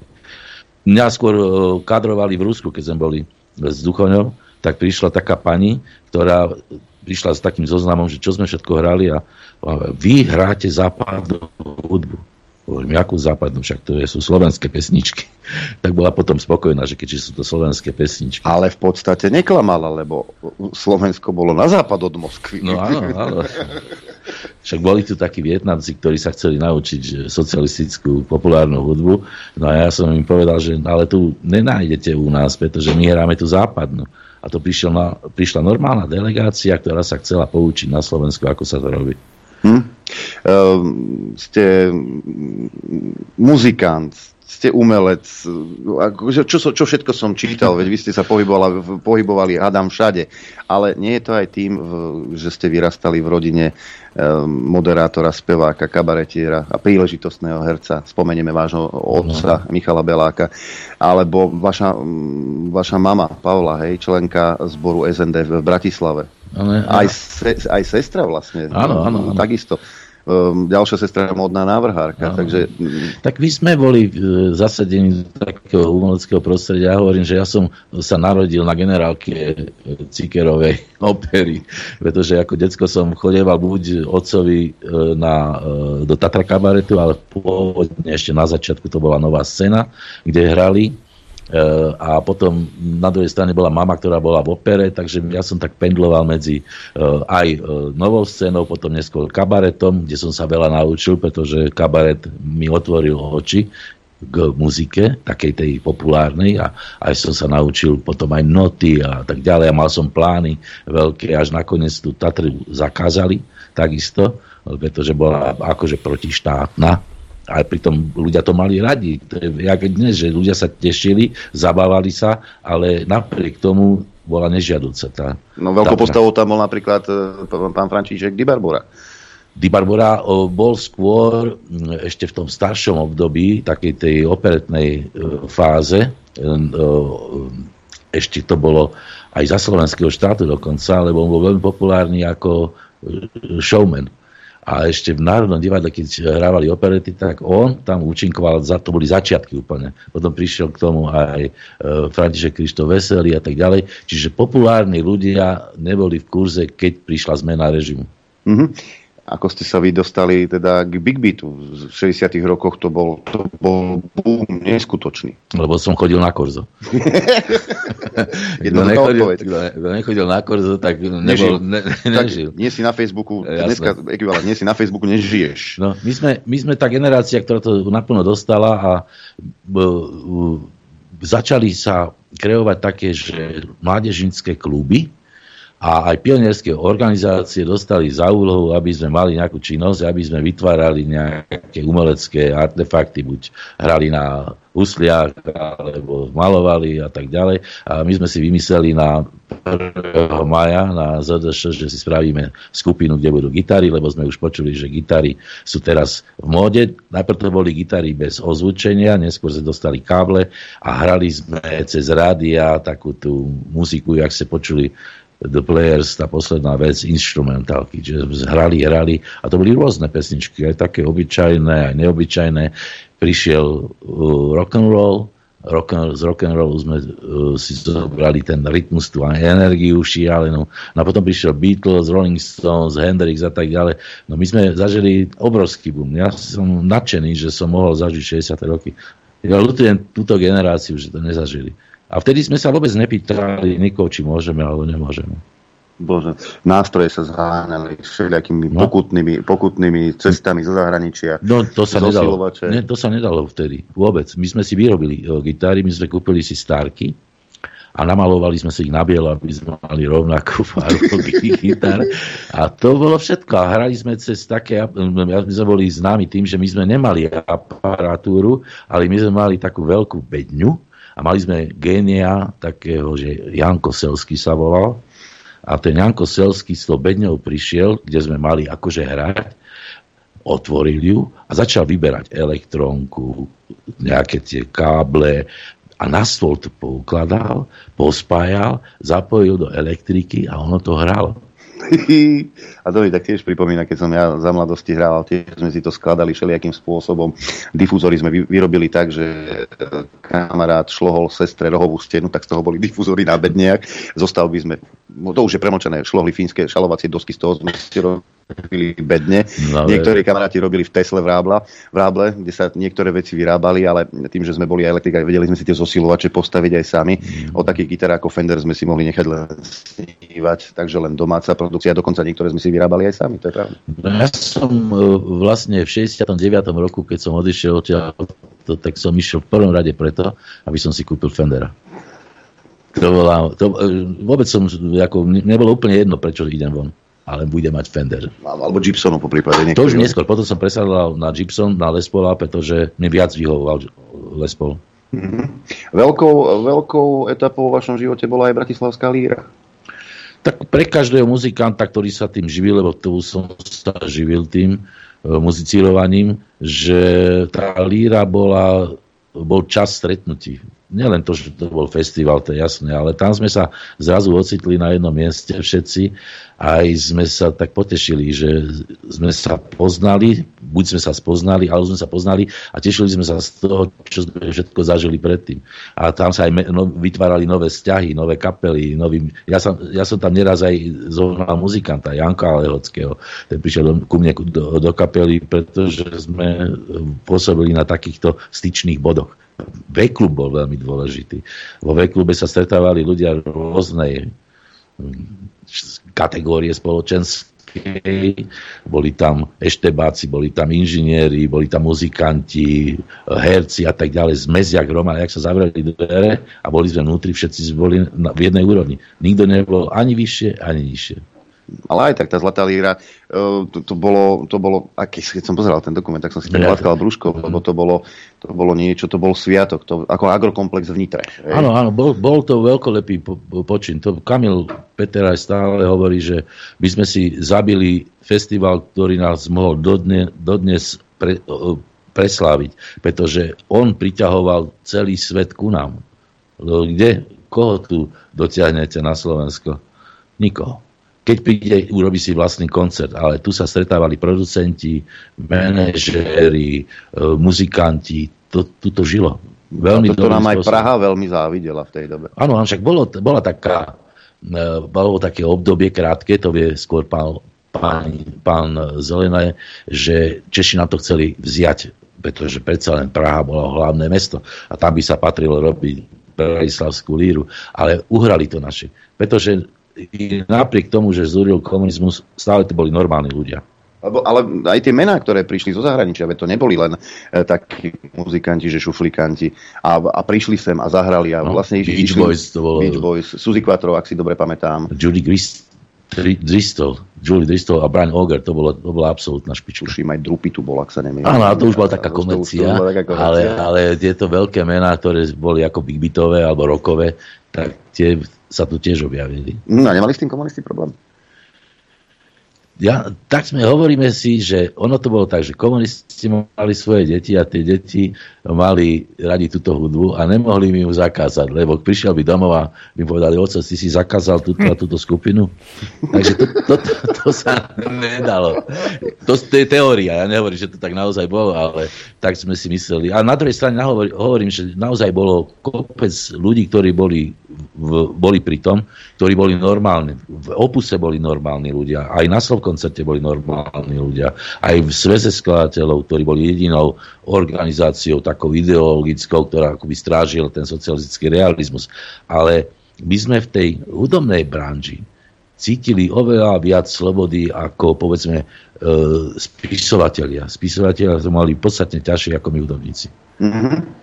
Ja si tak predstavím tie 60. roky Big Beat, 70. roky Líra, a, a ten stredný prúd, 80. roky. Nástup e, zasa sa vrátilo trošku k Bigbitu, do toho prišiel Elan, prišiel Modus, čiže tí naši kamaráti sa stali aj slávnymi a, a tá hudba sa stala tým mainstreamom v 80. Hej. rokoch. Hej, ale v tých 70. rokoch mnohí z tých, ktorí tam vystupovali, tak boli do, do tej doby pomerne neznámi a tá líra im pomohla. Áno, e, pomohla určite. sa dostať niekam vyššie. Určite áno. Ja neviem teda vám povedať, ktorý tak nastúpil na líre, ale povedzme, Peter Janda vždy hovorí, že my sme si považovali ísť na líru, napriek tomu, že nikdy sme tam nevierali, ani naše pesničky, ktoré boli lírové, neboli známe a populárne, ale napriek tomu sme si považovali tú líru pretože sme boli zrazu zviditeľnení, zviditeľnení na celom území Československa. To, to to bolo dosť dôležité, aby ich ľudia videli a pocitili, si, pocitili to, že existuje niečo, kde sa dá stretnúť s takými a s takými ľuďmi a keď už tam niekto je, tak asi to je aj dobré. Opýtam sa na tie slávne prehrávky, ktoré museli mm. absolvovať všetci muzikanti, to bola akási skúška, že či vedia vôbec hrať. A že aj čo sa týka textov, veľmi pekne to bolo ukázané vo filme Rabaka, ktorý a, robil Elán, na prehrávkach. Bolo to až také strašné? Alebo to bolo naopak potrebné? Potrebné to vôbec nebolo, ale no však predstavte si taký jednoduchý muzikant, ktorý ide na, na, na pohovory a sa ho spýtajú, aká je základná filozofická otázka. On, on nevedel ani, čo je filozofia. Ja som vedel, lebo ja som, Na do, do, do, ško- do školy chodiť.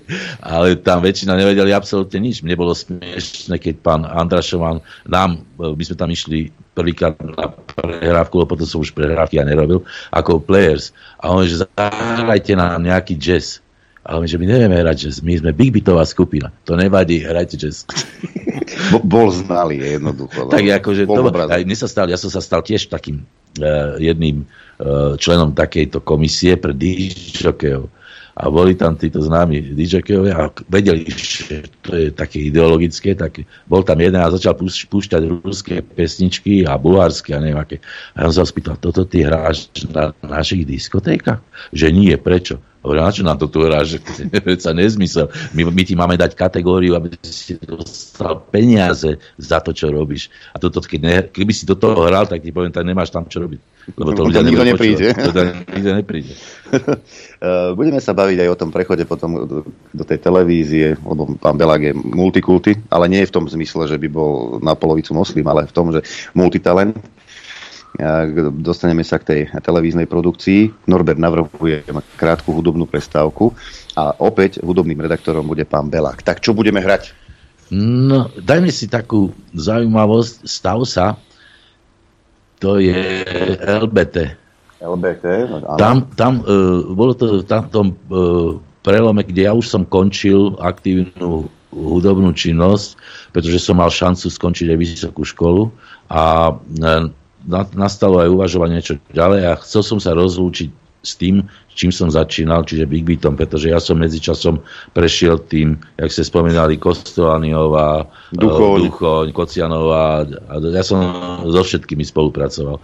Ale ku koncu, keď už som vedel, že idem sa akoby usadiť, tak som si spravil LBT a urobili sme platňu, ale tá platňa, kým vyšla, a vyšla iba jedna séria, tá bola rozpredaná za jeden deň a už viac tá, táto platňa sa neukázala nikde, tak e, sa rozpadla kapela a ja som mal ešte ísť do televízie, tak som si zavolal e, k spolupráci skupinu Demikat. A Demikat to bol Andrej Šeban, Grexa a táto vynikajúci ako chlapci, ja som ich mal veľmi rád, aj som im pomohol trochu. A do televízie sme išli už ako v tejto novej zostave, lebo to bola koncertná zostava a veľmi dobrá. Nuž, ale hralo sa na playback, nemohli sme hrať naživo, takže na playback e, hral Šeban, Grexa, pesničku, ktorú vôbec nenahrali. Ale to je, aj tá, napriek tomu tá pieseň je veľmi dobrá. Ešte raz ten názov? Stav sa. Tam sú dve alebo tri veci. Také video. Uh, Ak no, no video mi neprehrá v tejto, v tejto A je mašinke. tam aj LBT. LBT nie, tam to máte asi len videá. Že? Tak, tak potom musím ísť. Tak potom jedne z týchto novších, čo ja viem, čo tam dáme. Neviem si. Prečítajte, čo tam je. Tatranský Express. To je, to, je, to je všetko, to je players, ale z týchto novších slova, to je posledná. Áno, posledná slova, vec. e, prvá rána električka v daždi, celý život. No mesto. dajme si prvú ja, e, ráno električku. Električku. To je, to je celá, celé CD je vlastne na e, texty básni, básnikov a toto je od e, jedného slovenského básnika, ktorý už vtedy nežil, ale manželka ma poprosila jeho, aby som to zúdobnil, tak som to zúdobnil. Ešte to, ten, tá- táto pieseň ma zaujala, toto ma zaujalo, že a Boh stvoril ženu. No tak to je, moja, to je inak taká ľudovka, ale vynikajúci text Ivana Popoviča. Je to taká paródia na, na, na skutočnosť, že či, ako sa líši muž od ženy a Mhm. čím. Možno je to aj pre, pre tú gender politiku veľmi... No ale práve, náročný práve rozmýšľam, že, Ale keď chcete, môžeme pustiť aj to. že je to, taký- v dnešnej dobe takéto veci púšťať, viete, to je... Adrian, zakážu nás, toto pustíš, Zakážu zakážu nás nás. kvôli tomuto, hej. Mm. Ale, hej. ale ešte tu mám, že solo pre bubon a ľudský hlas. Toto ma zaujalo podľa Tak vás. to je uh, pesnička, ktorá je tiež uh, skôr sketch a uh, je to vlastne uh, pieseň, ktorá najprv boli, najprv boli bubny, až potom bol spev, aj melódia, aj všetko ostatné. Ale báseň už bola. Mhm. Dobre, tak si to pustíme a o malú Koľko? chvíľku prídeme späť. Dokopy, Norko, tak 9,5 minúty. Dobre, ďakujem. Hráme. Chcete vedieť pravdu? My tiež. Počúvajte Rádio Infovojna. Máme po 11. tak poviem, že dobrý deň. Dobrý deň, prajem aj ja. Našim hostom je pán Lubo ja, Belák. Dobrý deň. Zdravím vás. Pán Belák, a, asi pred to je vyše 10 rokov, niekedy v 2012 ste robili rozhovor pre Rádio Lumen a s Borisom Koronem v takej škole v Bratislave, oni tam majú štúdiu. A ja som tam, sedel, ja som tam sedel s vami v štúdiu, vy si ma určite nepamätáte, ale čo, čo chcem povedať, že uh, vy ste sa mi vtedy pozdávali ako taký fajný chlap a potom, teraz pred pár rokmi, ste začali kritizovať najlepšiu vládu na Slovensku. A to som sa hodne sklamal. Prečo ste kritizovali Takýchto ľudí, to- ktorí sami povedali, že sa dostanú do čítaniek a do, do, do dejepisu? Uh, neviem, kto bol vtedy pri vláde, ale v podstate... Vtedy, som nie, to- ale teraz myslím týchto Matovičovcov, že ste že Ja začali... aj ste... Matovičovcov, aha, No, aha. viete. No tak ja som citlivý človek, e, ako taká, taká, jak sa to povie, e, mesožravá rastlina, že keď priletí mucha, tak klapnem. To je môj už taký, taký osobnost, no, taká osobnostná črta, že e, som nepríjemný, keď e, pocitím buď, e, že niekto si robí zo mňa srandu, alebo ma chce podviesť, alebo mi robí vyslovene zlé. Nože tieto tri komponenty sa nejak zlúčili do jedného bodu a ja, ja sa nedám, ako nedám, nedám, nenechám sa oblbovať, tak by som povedal. A navyše som typ človeka, a to mám aj z muziky, že keď je niečo vo mne, ja to musím dať von. Takže som začal aj písať a špeciálne keď hovoríte o Matovičovi, tak um, nebol podozrivý hneď, jak vstúpil do politiky. Ja mám také tykadlá, kde okamžite som vedel, že je zle. Takisto ja som bol prvý, ktorý sa začal zaoberať Kiskom. Ja som tvrdil, že to je podvodník. A vtedy ešte podvodník nebol. Teda oficiálne. Teda bol, ale nevedelo sa o tom oficiálne. Nevedelo sa o tom. A vlastne, ja keď idem historicky, spomínali ste ESET, ja som bol vlastne prvý, ktorý prišiel za Erikom Mikulčíkom, preto som, že som vedel, že on a esetáci, teda dvaja členovia z ESETu, dali dokopy hotel Carlton, tak som prišiel za ním, že vieš, ja idem písať o Google a o Facebooku a o tých, ako by som povedal, tých tajných e, e, informáciách, ktoré e, začínam akoby naberať a začínam to dávať do súvislosti a tam mi vyskočil práve ESET a že či nebude um, mi zazlievať, že budem písať aj proti ESETu. A on mi povedal, čo hovoríš, ak oni mi ukradli hotel. To bola moja skúsenosť z posledných tých takých tých uh, hlavných činiteľov uh, modernej politiky. Že dobre ste, dobre ste v tomto štúdiu, dobre ste si prišli prisadnúť. Ale to nie je preto, že ako, ja som akoby pro, pro, zameraný na protištátnu činnosť. Ja som obyčajný občan, ktorý sa vyjadruje tak, ako to Vy sa mýlite, protištátnu činnosť vytvárala minulá vláda a predminulá vláda. Či už ano. Hegera, alebo, alebo a to... Táto, už, táto už je poriadku. A táto áno? takisto bude vytvárať protištátnu činnosť. No však ale inak, inak musím dať zapravdu pani prezidentke, keď hovorila, že je tu strašne veľa dezinformácií, ktoré ano. akoby potlačajú demokraciu. Má pravdu, pretože ona je prvá dezinformátorka, ktorá dáva do obehu také informácie, ktoré naozaj dávajú podnožku celej demokracii. Bohužiaľ. Tak... Aj, bohužiaľ. No, však, je to tak. však vakcína je sloboda, nie? Sme no. počuli od pani Zuzany. Áno, áno. Tak, je tu viacero takýchto zaujímavých ľudí. Dobre, ale spýtam sa vás inak. A spýtam sa vás, ako vnímate, lebo tak prežili ste veľa, aj, a vzhľadom k vášmu veku a k profesii a, a, a, a tú slovenskú spoločnosť, predpokladám, ako pani prezidentka vnímate veľmi dlho. A my, myslíte si, že za posledné tie, tie 3-4 roky, že uh, sa Slováci zmenili? Alebo viete, že tá, áno, lebo vytvorili no. sa nejaké dve skupiny ľudí, ktorí proste neviem z akého dôvodu existujú, alebo nemali by existovať. Hej, akože dve protichodné skupiny. Že, či, či, či ste si všimli, že tá tá, možno je to aj tým, že ja som bol mladý, ale vtedy sme boli takí súdružnejší, neviem, 30-40 rokov naspäť, a že, že sa ochladili sa tie vzťahy medzi ľuďmi. Ja som, ja som zažil ešte uh, obdobie, keď môj otec mal veľké problémy po vojne. V 50. rokoch bol už druhýkrát zatvorený, dokonca sedel s Husákom potom sa to presunú ďalej. Čiže ja som tie obdobia takej tej spoločenskej tyranie prežil viackrát a aj na vlastnej koži a e, keď sme prišli do nového veku, do nového tisícročia, tak som si myslel, že všetko sme už nechali tam v tom minulom tisícročí. Že sme sa poučili. A že nielen poučili, ale zmúdreli a máme digitálnu technológiu a všetko, všetko už vieme, môžeme si vymieňať informácie. Už sa nikdy nemôžeme vrátiť do takých hlúpých čas. A žiaľ Bohu, sme sa vrátili ešte hlbšie do minulosti. Pretože to, čo sa teraz deje na Slovensku, to je e, e, jak by som, a to nie je nepriateľstvo dvoch skupín, to je vytvorenie nepriateľského územia ako takého. A kto vytvára e, nepriateľské územie vo vlastnom štáte? To je otázka. Hm? Ja som, my sme sa bavili o tom prestávke, že kedy si tu sedel pán Anton Selecký a tiež som sa ho pýtal, že hm, a to bolo v roku 2019, keď sme nechyrovali o nejakej pandémii, Eh, aby porovnal tú dobu, kedy bol perzekovaný pred 89., kedy bol zatváraný, kedy mu robili domové prehliadky, kedy ho sledovali. Že nech mi teda porovná tú dobu spred 89. s tou dobou, ktorú žijeme dnes.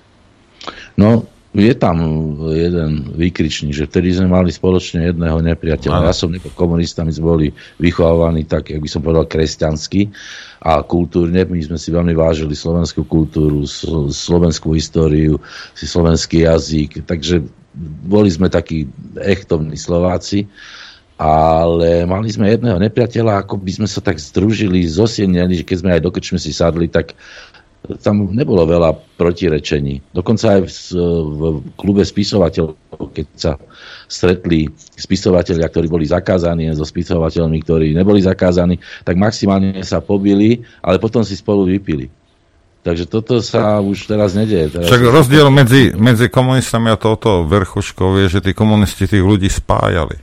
Viete, a, a, a títo ich rozdielujú. Dokonca, Mohli sa aj pobiť, to nevadí, že to by facka ako ne, neuškodí, to je výchovný moment. Ale v každom prípade tam sa pobili ľudia, ktorí mali na to sa pobiť o niečo. Pretože to boli všetko schopní spisovatelia, hudobníci, maliari a tak ďalej, ktorí keď urobili niečo, to stálo za to. To, že súhlasili s istou ideológiou, ktorá sa nakoniec ukázala ako nefunkčná, ako mnohé ďalšie, aj táto ideológia, ktorá teraz akoby pánovala, aj keď si nemyslím, že to je ideológia, to je vyslovené akýsi e, dobre organizovaný útok na svetovú spoločnosť ľudí. Hmm. Ľudstvo dostalo veľkú facku posledné roky a nezačalo to podľa mňa pandémiou, to začalo podstatne skôr, možno už v prvých krízach ekonomických. Tam už niekde vidím pokus o demontáž spoločnosti, aká bola predtým a spoločnosti, akú by chceli teraz. Inak taká kríza tomu celkom napomáha, viete, to je dobrý dôvod. No, hm. tak je, a hlavne strach. Kto šíri strach, tak vie prečo. A tam niekde ja vidím veľký, e, ako by som povedal, až trestnoprávny akt ľudí, ktorí by za to mali, e, nehovorím, že ísť do väzenia, ale možno, že aj do väzenia, pretože robiť niečo proti ľudskosti je niečo, čo je dokonca aj v našej ústave. Máme ľudské práva a ľudské práva musia dodržiavať všetci, aj tí, ktorí si myslia, že tam nepatria. No a ja sa vrátim obklukou k tomu televíznemu producentovi, lebo za tých 30 rokov tá kvalita, či už... Uh, kdeže sú bratislavské pondelky, že? Na, napríklad. A vy ako televízny producent to určite viete porovnať a mm, pomenovať, keďže e, tie relácie, ktoré sa vyrábali pred 89. a krátko po roku 1989, z môjho pohľadu, boli kvalitatívne niekde úplne inde vo vesmiere oproti tomu, čo produkujú dnes mainstreamové televízie. A aj toto je jedna z vecí, ktorá doslova zdebilnieva národ. No ono, to slovo mainstream je, trošku sa mi nepáči, pretože asi ne, mainstream by mal byť nie, nejaká kvalita, ktorá je osvedčená historicky. Aspoň muzike to bolo, že keď bol mainstream, tak to boli tie najlepšie kusy evergreeny. A vtedy bolo mainstream. Ale toto nie je mainstream, čo sa teraz deje v médiách. To je, Uh, jednak je to boj o zákazníka, čiže aby sme prilákali čo najviac ľudí k obrazovke, to je jedno, akým spôsobom najlepšie by bola bolo, keby sme pre, robili priame prenosy z vraždy, čo sa dokonca stalo, pretože ja som si zapol o druhej ráno televízor, aby som si pozrel prvý útok Američanov v Iraku. To, to sa, to sa ja. nikdy nestalo. Ja som, ne, ja som nechcel tomu veriť. Hovorím kam sme to došli, že ideme robiť priame prenosy. Dokonca mám e, podozrenie, že aj dvojičky, ktoré boli takto ako zasiahnuté tými lietadlami, že boli pripravené kamery, aby to všetko osnímali, aby to bolo medializované, aby bola to dobrá pecka pre všetkých. Je to akoby organizované v pozadí. Nechceme ako byť konšpirátorom, lebo sú rôzne teórie, ale určite je to zámer nemala by byť takou strážkyňou toho, že, že, že tie programy, kvalitné programy, ktoré by sa mali dostať e, k občanom Slovenskej republiky, a či už aj k deťom, alebo, alebo dospelým ľuďom, alebo k mládeži, nemala by byť takou garanciou slovenská televízia? A so, e, teraz je to spojené, je to slovenská televízia, slovenský rozhlas. No určite áno, pretože tá televízia by mala potvrdzovať hodnoty, a v prvom rade kultúrne hodnoty, ktoré neznikajú len tak z jedného dňa na druhý, ale ktoré si zberieme z histórie a musíme ich ožívať. Per, permanentne ožívať, aby ľudia nezakapali, aby zrazu nezostali akoby vysieť na nejakom klinci, od ktorého sa nemôžu odpojiť, pretože pod ním je iba priepasť.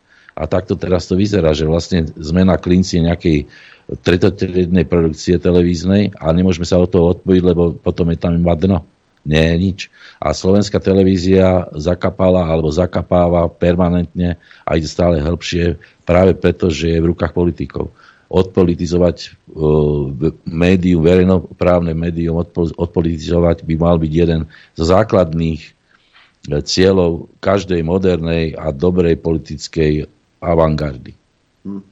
Lebo uh, tu máme určitú skupinu, oni si volajú, sa volajú, že liberáli a mm. že teda to je už vrchol vývoja spoločnosti, ale to sme počuli už aj pred 89. No, no, no, no. Hej, ktorí apelujú na to, že národ to už je niečo zastaralé, rodina to je niečo zastaralé, ale práve na tom by sme mali stavať z tej histórie. To nemám byť hrdý na svoju starú mamu, na svojich predkov, na tradície, ktoré sa tu udržiavali, na ten národ, aj keď poddanský, ako povedal Ďulo Satinsky, že my sme taký poddanský národ, holubiči. ale možno, holubiči, hej, ale možno práve preto sme prežili v tomto priestore e, stovky rokov. Ale na, ono, na ono, ono, ono ide o to, že oni keď nechcú, však on keď chce, nech si ide starej matke, sa ide vymočiť na hrob, keď je mu to, ale prečo to chcú po nás? Rozumieš? No, však tak... on keď nechce, dobre, však dobre, ani ja nemám rád folklór, nepozerám ho, ale, poz, ale zaujímavé ma iné veci, ale nikoho nenútim, že počúvajte, nebudeš ten folklór ani robiť, ani ho pozerať, ani ho počúvať, nič nebudeš, lebo proste mne sa to nepáči. Rozumiete, no, že oni nám vnúcujú tie svoje, ten svoj pohľad na svet. O tom to je celé. Je, je to tak, ono je to zámer, to nie je akoby náhoda, že sa dostávame do situácie, kde, jak som spomenul, kultúra je nielen na dne, tá už neexistuje. Kultúra a je pre mňa, to sú vlastne kultúrne hodnoty a tvorivá činnosť, ktorú treba podporovať. A u nás sa ani to, ani to nepodporuje, dokonca sa stávajú bariéry, aby to náhodou nepreniklo na vonok, aby to nenarobilo škodu tejto modernej, liberálnej ideológii, ktorá vlastne ničí charaktery ľudí, pretože človek nie je len meso, kosti, koža, oči, ale je to uh, v prvom rade hodnotový systém, ktorý si musí pre seba vybudovať aj potvrdiť, že áno, že to, čo som ja, to je človek. A keď si nepotvrdím uh, hodnoty, ktoré pred nami už niekto dávno priniesol na svet a tvrdí, že jedine tak sa človek stane človekom a zostane človekom, keď ich bude neustále oživovať. Čiže kultúra ako taká potrebuje byť väčšine živá.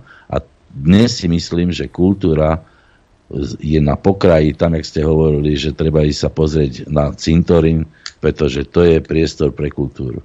A to je chyba. A to je to, je to prečo ja v prvom rade viním ľudí, ktorí organizujú náš život, to je politická celá sféra a nemyslím tým len akoby, že opozícia a koalícia. Celá politická avantgarda, by som to nazval, alebo tí, ktorí sú teraz pri moci, tak oni sú rovnakí. Akorát každý má iné farbivo na sebe. Áno, a mnohokrát o tom hovoríme aj vo vysielaní. Tak by napadlo, keď sme hovorili o tej produkcii, kde vymizla politická satíra. Lebo to bolo také no, fajne nastavované zrkadla mhm. politikom a to bolo jedno, či to bolo Mečiarovi, či to bolo Moravčíkovi alebo iným a neskôr ešte Zurindovi, potom to úplne, úplne vymizlo. No, však Milan Markovič je takým uh, príkladom toho, to je môj veľký priateľ, však vlastne my sme začínali ešte spoločne v Radošinské naivné divadlo, potom sme robili spolu taký kabaret. On ešte teraz hovorí, že vlastne ja som jeho otcom jeho moderného kabaretu, ktorý teraz uvádza v Bratislave.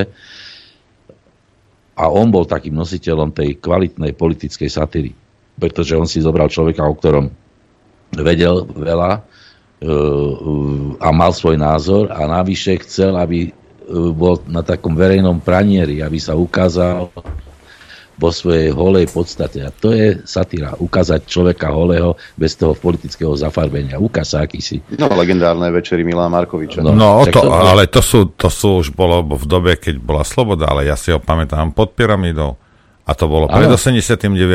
A robil to a ľudia to chápali a bolo to perfektne urobené. Hej. Ako, že čo pod... sám. Hej. To bolo, tam, tam ano, bol však tam... Stano Štepka, tam bol uh, Peter Guldan, tam bolo kopec ľudí ano. v rádiu, ktorí uh, akoby boli taká mladá krv uh, slovenskej rozhlasovej zábavy. Boli to múdri ľudia, vzdelaní ľudia a vedeli aj, čo je humor, pretože dnes už nevieme ani, čo je humor. Sa smejeme na veciach, ktoré sú buď banálne, alebo blbé, alebo sú to arogantné nejaké jedovaté sliny. Takže ako, keď si zoberiete Lasicu Satinského, tak keď si ho teraz pozriete, stále to je vtipné, ale dnes sa to akoby nenosí. Že však to, to nie je smiešne. Čo sa na tom... Ale čo si myslíte, prečo sa to stalo? Prečo zmizla táto politická satíra? No to som spomenul, že kultúra a hodnotový systém sa úplne vytratil, čiže ľudia sa nemajú, hlavne nové generácie sa nemajú kde stretnúť s kvalitou. Čiže musíte mať vzory. Musíte mať vzory aj v osobnostnej, aj v artefaktoch. Že keď sa vám uh, bude podsúvať iba nekvalita, tak ani netušíte, že existuje aj niečo iné. To je povedzme príklad, ktorý som zažil vo Švedsku, že prečo sa vo Švedsku tak rojili dobrí jazzoví muzikanti a hrala sa tam dobrá hudba, pretože v rádiách sa hrala jazzová muzika.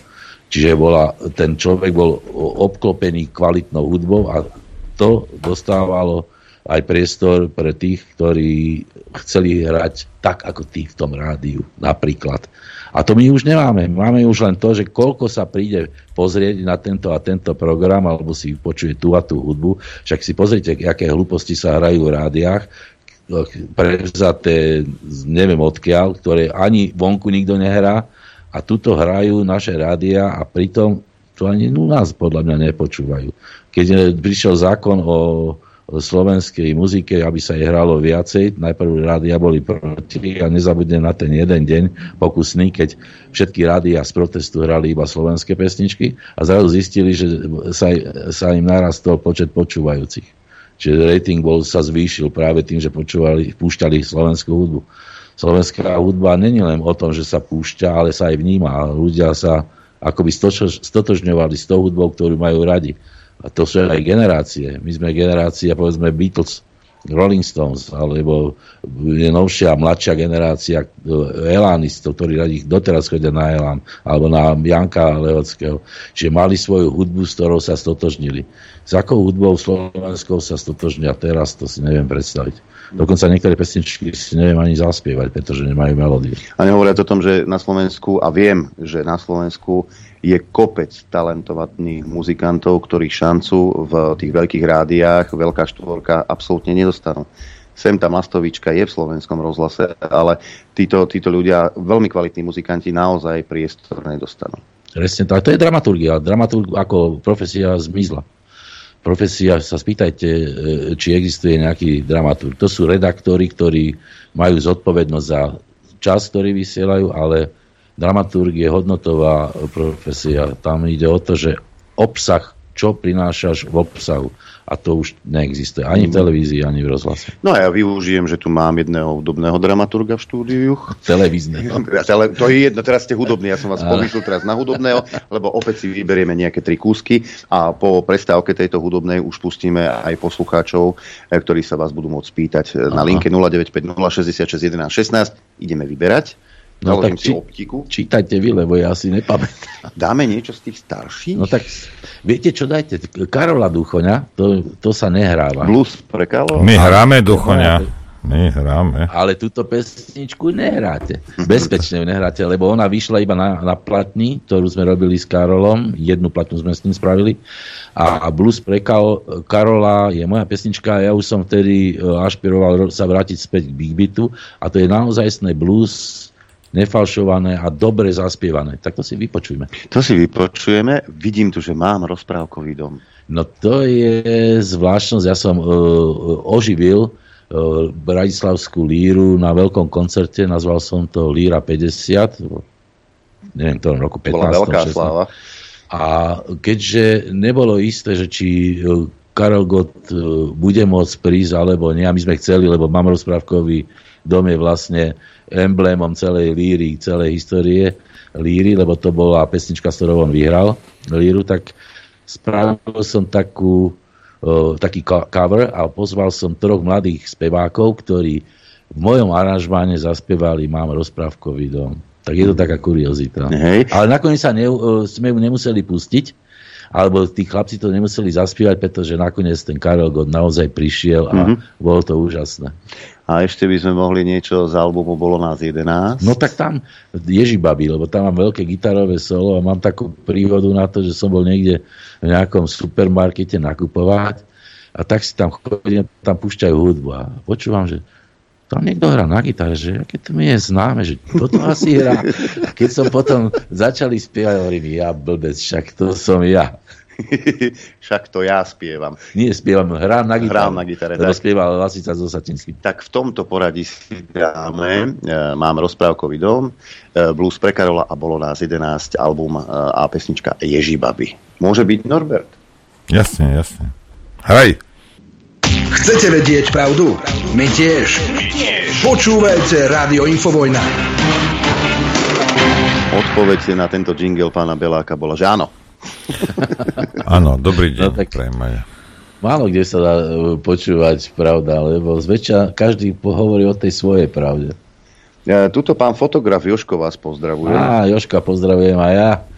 ja. Bol aj na stretnutí v Jure nad dronom. E, 0950661116, mailová adresa ránozavinačinfovina.bz a máme prvý telefonát. Počúvame, nech sa páči. Haló? Dobrý deň. Dobrý deň, Chcem počúvame. samozrejme pozdraviť všetkých, lebo sa poznám osobne, A Jožko? palce, No, čau, ako aj čau. vám chlapci. Som z Dubníka, fotograf, fotografoval Líru, takže Tak ešte raz ozval. držte sa. Áno. Veľmi vám držíme palce. Ďakujem. Majte sa. Čau, čau. Ďakujeme. Aj ozval. Ďakujeme pekne. E, Čo sa týka tej satíry, píše Tibor, zdravím, e, Pišta Vimer povedal, že z tohto materiálu sa satíra nedá robiť, tak je to zle. Joj, práve keď som teraz bol s Milanom Markovičom na jeho kabarete, tak sme si posedeli a pospomínali hovorím, práve dnes je úžasný materiál na satíru. Úžasný. Tu by sa, je neko, to je nekonečný príbeh. Tu, koho zoberiete do rúk, tak e, satíra je hneď po ruke. Len musíte na to mať. No. Hm. A ďalší sa ozývajú spolupracovníci, aj náš spolupracovník Lacko, ktorý nám zvučí, e, zvučí naše stretnutia. E, Ahojte chlapci, pozdravujem Ľuba, pripomenul mi relácie a programy, na ktorých sme spolupracovali. On ako dramaturg a ja ako ozvučovateľ Rosa. Perfektný bol Triangel či Líra a iné relácie. Lacko Kyprich pozdravuje. Á, čau, čau. Ehm, prosím, eh, nechcem byť menovaná. Dobrý deň, chcem pozdraviť pána Beláka. Keď ho počúvam, tak si predstavím eh, hneď jeho otecka pána Beláka. To bol veľký priateľ môjho ocka a často nás navštevoval. Vtedy som bola ešte malé dievčatko, ale si ho veľmi dobre pamätám. Aj vás, vtedy ste mali skupinu Ľubo Belák, Extet, Sextet. Sextet. Sextet. Chodil k nám nedaleko Trnavy, všetko len dobre mu prajem a vám do Infovojny nespomínať moje meno. Nespomenieme. Ale to budú asi Bučany, keď blízko Trnavy, pretože môj otec sa tam narodil, ale ja som tam prežil celé detstvo. Takže Bučany, e, jak sa hovorilo, že Belákovo pri Trnave. Sa tomu hovorilo. Áno, tuto ešte e, Joško píše, my sme si svoje odžili, neuvedomovali sme si, ako nám bolo dobre hodiny pri Carltone na Korze, čo spomínal pán Belák, sme sa stretávali potom vo Večku, Líra, všetko bolo super, navyše mám z nej archív originál negatívov v Habadej a mám aj Drupyho. áno, áno, on bol veľmi aktívny. Hej. On sa dostal tam, kde sa iní nedostali. Hej. Ale to už bol taký živel. No čo tu máme fotku dokonca, ktorú mi poslal. E, máme ďalší telefonát. Počúvame, nech sa páči. E, pekný dobrý deň, prajem, posluchačka z Bratislavy Jana. Hlboká poklona, pán Belák. Ja. ja som tiež mala šťastie chvíľočku s vami spolupracovať vo VTVčke, takže som z tej pamätníckej gardy a veľmi oceňujem to, ako sa vyjadrujete tomu všetkému, ktoré sa zastrešuje, že konšpirácia. No a okrem toho hlboko oceňujem aj vaše dielo a vôbec všetky aktivity predchádzajúce a možno by sme ešte mohli vymenovať aj nové. Ja vám držím palce, aby ste na to mali priestor. A skutočne vám poviem tak, že som sa viac nazvala ako muž hromadného výskytu na hudobnej scéne. Takže všetko dobre prajem a samozrejme aj pánom redaktorom. A vôbec držím palce Infovojne, alebo ako to ja nazývam. Držíme si palce všetci, Áno. pretože to nie je o, o ničom inom ako o statočnosti a o odvahe. Do počutia. A Ďakujeme. Ďakujeme. Ja, ja už som si myslel, že pri tom chválospeve na, na Beláka zabudla na nás, Adrian. Ale, ale, ale nezabudla. Tak, že tá VTVčka, to, to bol taký malý zázrak. E, ešte doteraz tým generálnym pôvodným riaditeľom z veľkí kamaráti, kamaráti Vlado Kríž a uh, chodeva mi dokonca robiť záhradu, lebo ja už som taký, také nemehle, ja to neviem, a mu sa to celkom páči strihať stromy, tak si aj zaspomíname na VTVčku a aj porovnávame, že to, čo sme robili, lebo VTVčka vlastne bol taký ešte predskokan týchto nových všetkých televíznych uh, formátov a vtedy ešte bola taká snaha jednak v rámci informácií, ale aj pestrosti ponuky, aby to sa podobalo skôr obsahu toho, čo bolo a nie to, čo bude, lebo to sme nevedeli, čo mm. bude. Mm. Máme ďalší telefonát, počúvame. Dobrý deň. E, chcel by som zareagovať na toho Markoviča. Markovič bol veľký, veľmi dobrý satirík proti Mečerovi, ale ako si stichol, keď za nastúpil Zurinda. Aj potom neskôrší politici. A tam mal vyživnú, by som povedal, pôdu a vôbec nič, ako si stichol, vôbec žiadne nič, ani bu, ani mu, ani teraz. Preto mohol, mohol už aj proti Zurindovi, čak proti Nekulošovi, všetkým tým reagovať a nič. Takže Markovič je podľa mňa, neviem, no, mám na taký názor, že skôr stoka. No, no Všetko dobré. Áno, e, je to trošku, je to to, že, že prečo nie proti niekomu, prečo nie za, ja by som to inak otočil. Uh, on sa vytratil z médií on sa absolútne vytracil z médií, nie preto, že by nechcel robiť pre médiá, ale tie médiá sa mu obrátili chrbtom, čiže ona, on by, e, to, že či bol akoby, vtedy mnohí v rámci Zurindu neboli akoby poučení súčasnosťou, že e, predstavoval akési, akúsi nádej, ktorá sa ale bohužiaľ ne, neudiala. On rovnako sklamal ako aj predchádzajúce garnitúry a súčasné. Že vlastne to, čo hovoríme, že politici sa v pláne snažia dostať k moci, ale keď už sú tam, tak zabudnú na tých, ktorí, ktorí ich volili a to je veľký problém. Hm. Máme ďalší telefonát, počúvame? Zdravím vás, tu je Rasto.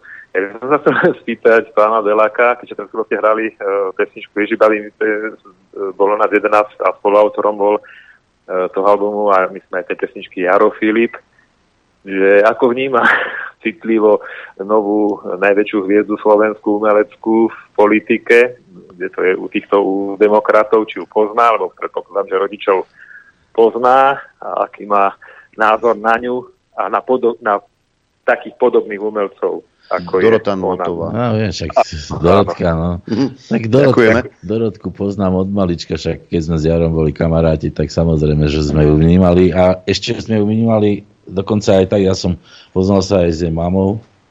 No Dorotka je taký taký exot, že ona prelietáva z jedného kvetu na iný, ktorý sa ani nepodobá. Ona vlastne je stále avanturista. Ona hľadá dobrodružstvo. Ja si nemyslím, že to, že ona išla do nejakej strany, že to je jej osobnostný názor. Ona je taká, aká je. No. Ona je živel. Ona sa do politiky nehodí. Ja ju osobne ako človeka celkom, ako mám rád, hovorím historicky, že však dieťa mojho kamaráta, ale v politike by mali fungovať úplne iní ľudia. Ona tam nepatrí. Škoda je. Ona mohla zostať takým malým e, symbolom alebo nositeľom toho, čo bol jej, jej otec, lebo jej otec e, Jaro Filip mal tiež dosť radikálne a vážne e, pripomienky aj k Zurindovi a pritom on bol jeden z tých, ktorý preferoval Zurindu ako politika, ale nakoniec aj jeho sklamal. Hm? Čo sa týka, bol taký spomienkový album, ktorý naspievali mnohí speváci slovenskí. Kto ho vie, prečo práve Dorotu neprizvali do toho projektu?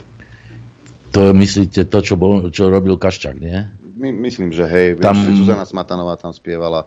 Mar- Martin Valihora, môj synovec, tam hral na vicie a dokonca nevedel, že ja som hral na pôvodnej platni, to sa dozvedel až neskôr. Neviem prečo, pre, neviem či ju pozvali alebo nepozvali, ale určite bola na živom e, koncerte, kde bol aj Milan Lasica v Esku, tak tam Dorotka e, bola prítomná. Uh-huh. E, tuto máme ďalší telefonát. Nech sa páči. Dobrý deň, pani.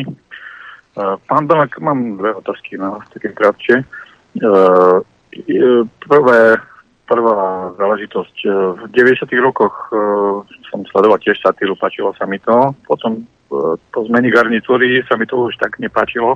Chcem sa opýtať, e, myslíte si, že, že satíra môže byť nezávislá? Myslíte, ako, myslím, ako nezávislá na, na politickom názore, alebo tak...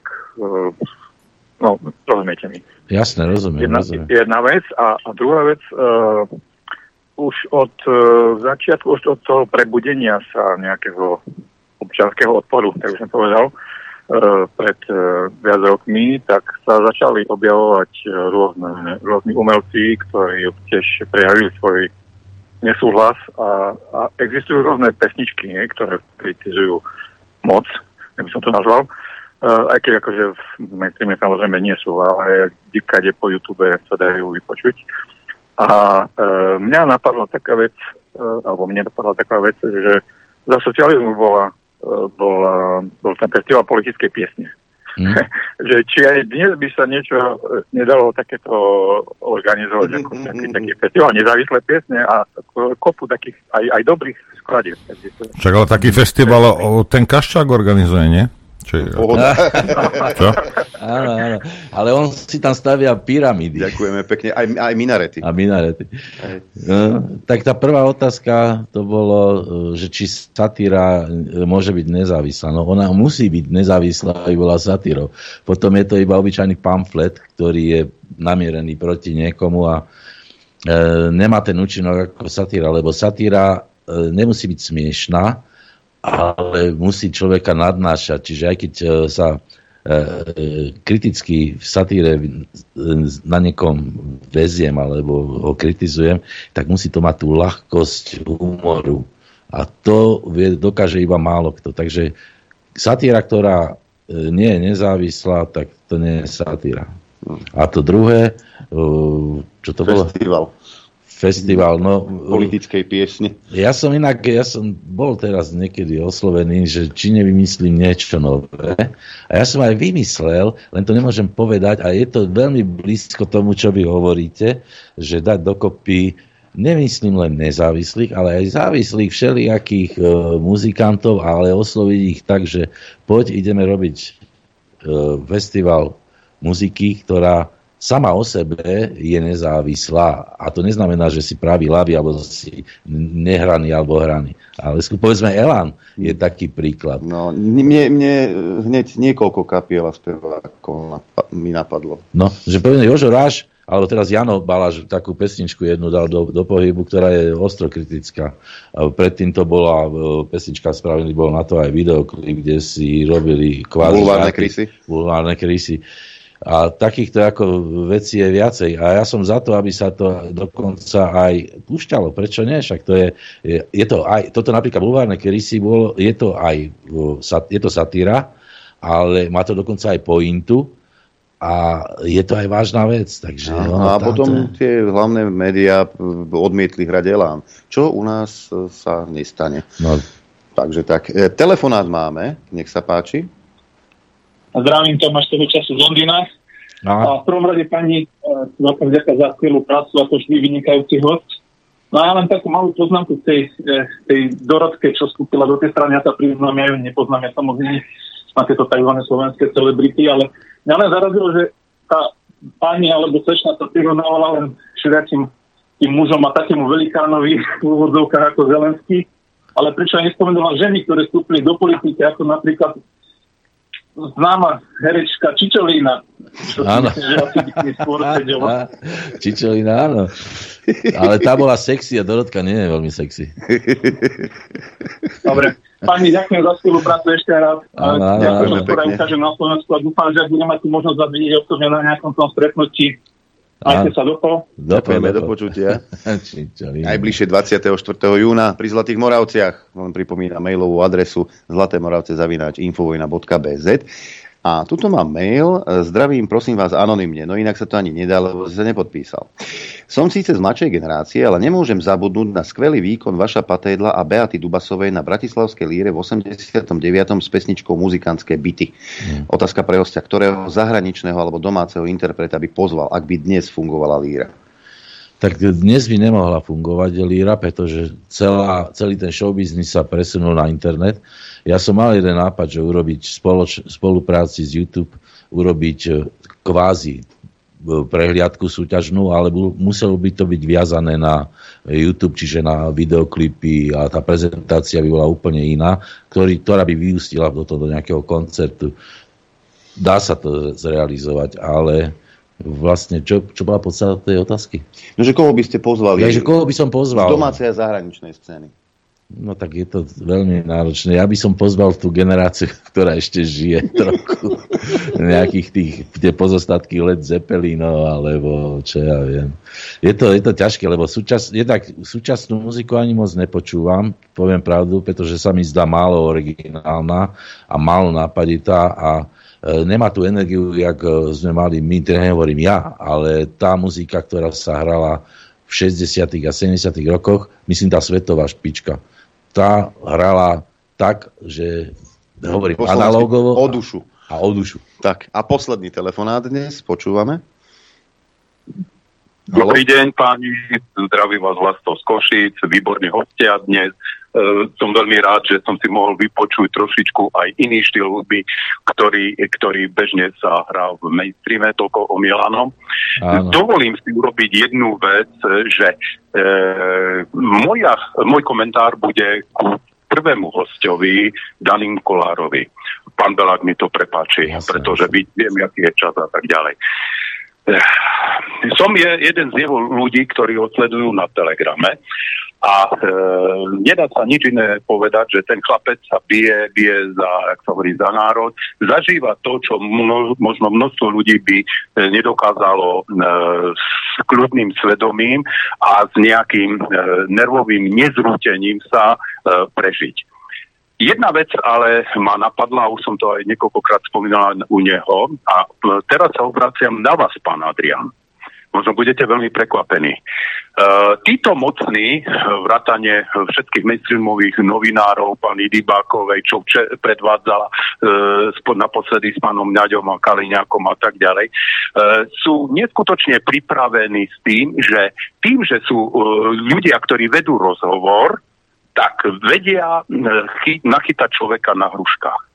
Ja navrhujem jednu vec, aby sa vytvoril jeden telegramový kanál, ktorom, na ktorom by sa e, všetky tie hlášky, ktoré vy napríklad dávate v akčnej peťke, alebo to, čo tá, m, poviem, e, proliberálna a pro Matelkovská a pro-prezidentská e, skupina ľudí vypúšťa a v zápäti jej stačí ospravedlniť sa a je to vybavené, aby boli zhromaždené na jednom telegramovom kanáli, aby v prípade potreby, a teraz pred voľbami to bude veľmi, veľmi, veľmi potrebné, aby aj obyčajní ľudia mali taký malý rozum do vrecka, ktorým by dokázali sa brániť. Čo vy na to? Možno by bolo dobre, keby vaši chlapci, Mačko a Kupko, alebo ja neviem s tým, ja by, keby som na to mal, buďte si istí, že ja by som každého jedného požiadal, lebo viem, že aj daný naháňa informácie a tak ďalej. A konečne by bolo dobre, aby nie len oni boli,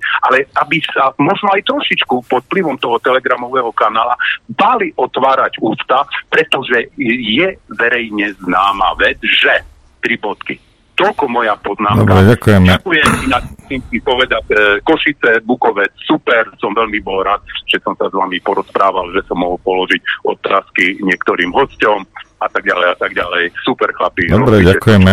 ďakujeme a pán samozrejme má možnosť robiť ten kanál. My už robíme akčnú peťku, teda nie my, hej, ale môžem povedať, že my, ale nie. My. nie my. my. Oni, oni, to oni, oni, to oni, tam, to, oni to tam robia v štúdiu Juch. Ale Uh, pozrite sa, toto, ak ten národ má naozaj tak slabú pamäť, ak ten národ hej, je tak plitký, tak si zaslúži, čo má. Rozumiete, ako teraz čo my sa tu budeme hrať na nejakých spasiteľov, niekoho, kto spasený nechce byť?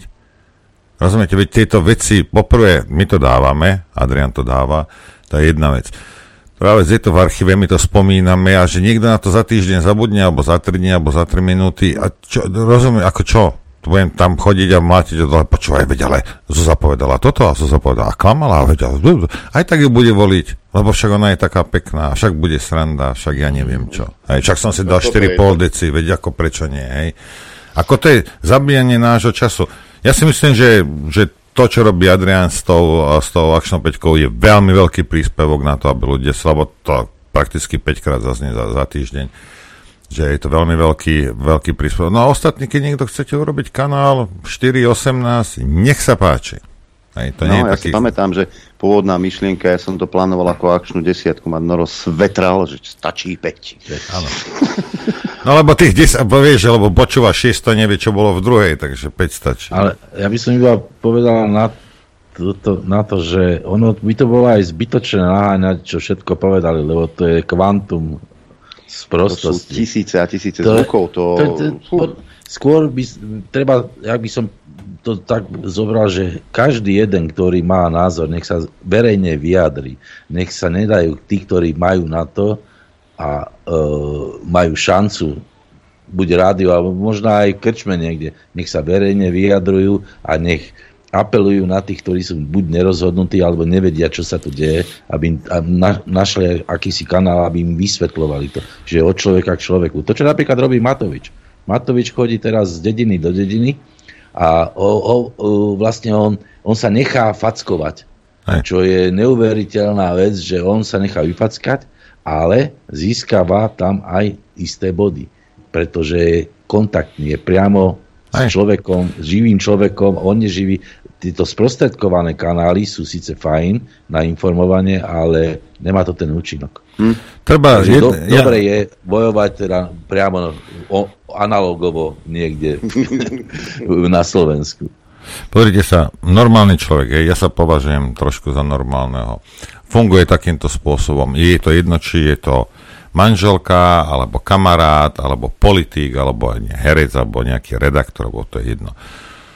Zaklameš mi raz, chytím ťa druhýkrát pri lži a tretíkrát nepočúvam, čo rozprávaš. Tretíkrát no. ma už neoklameš. Rozumieš?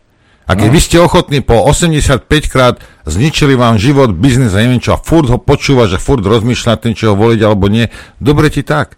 Mne sa toto, nie, mne sa toto môže stať dvakrát, tretíkrát ma už neoklame, lebo ho nepočúvam, absolútne ma to nezaujíma. Je zaradený proste do škatulky, nedotýkať sa.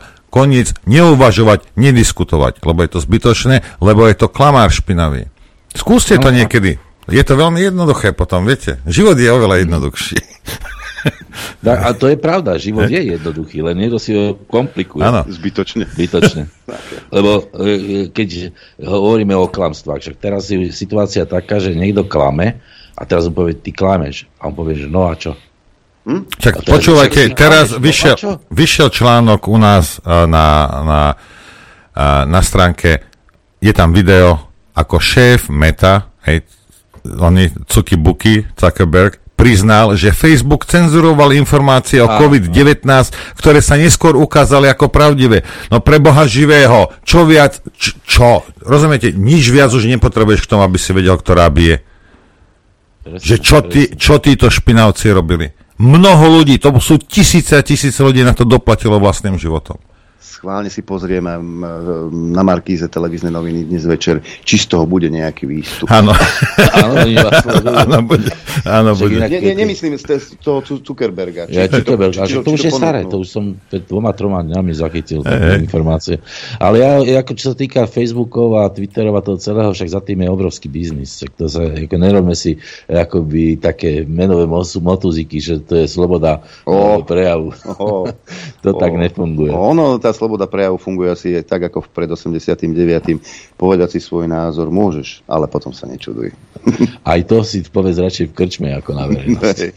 Hosťom v štúdiu Juh dnes pán Ľubo Belák. Ďakujeme pekne. A ja Ďakujeme. za pozvanie. A ja dúfam, že nie ste tu posledný krát. Že ešte Bolo to veľmi príjemné, musím povedať, som tu prvýkrát, ale veľmi príjemné a chlapci, čo tu robia, ja vám hovorím chlapci, lebo že pre mňa ste chlapci, tak to berte aj s humorom a to mám rád. Ďakujeme veľmi pekne. Je čas sa rozlúčiť. Pekne, Tí, ktorí máte lepšie, lepšie uši, tak ste počuli šamonínske zvony.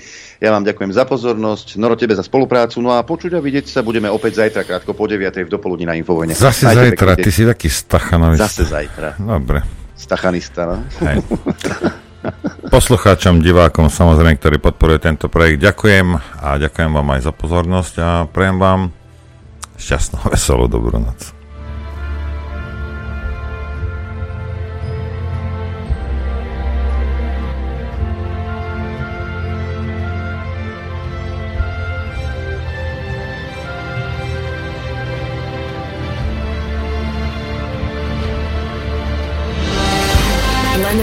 Vašim príspevkom sme nezávislí. Nezávislí.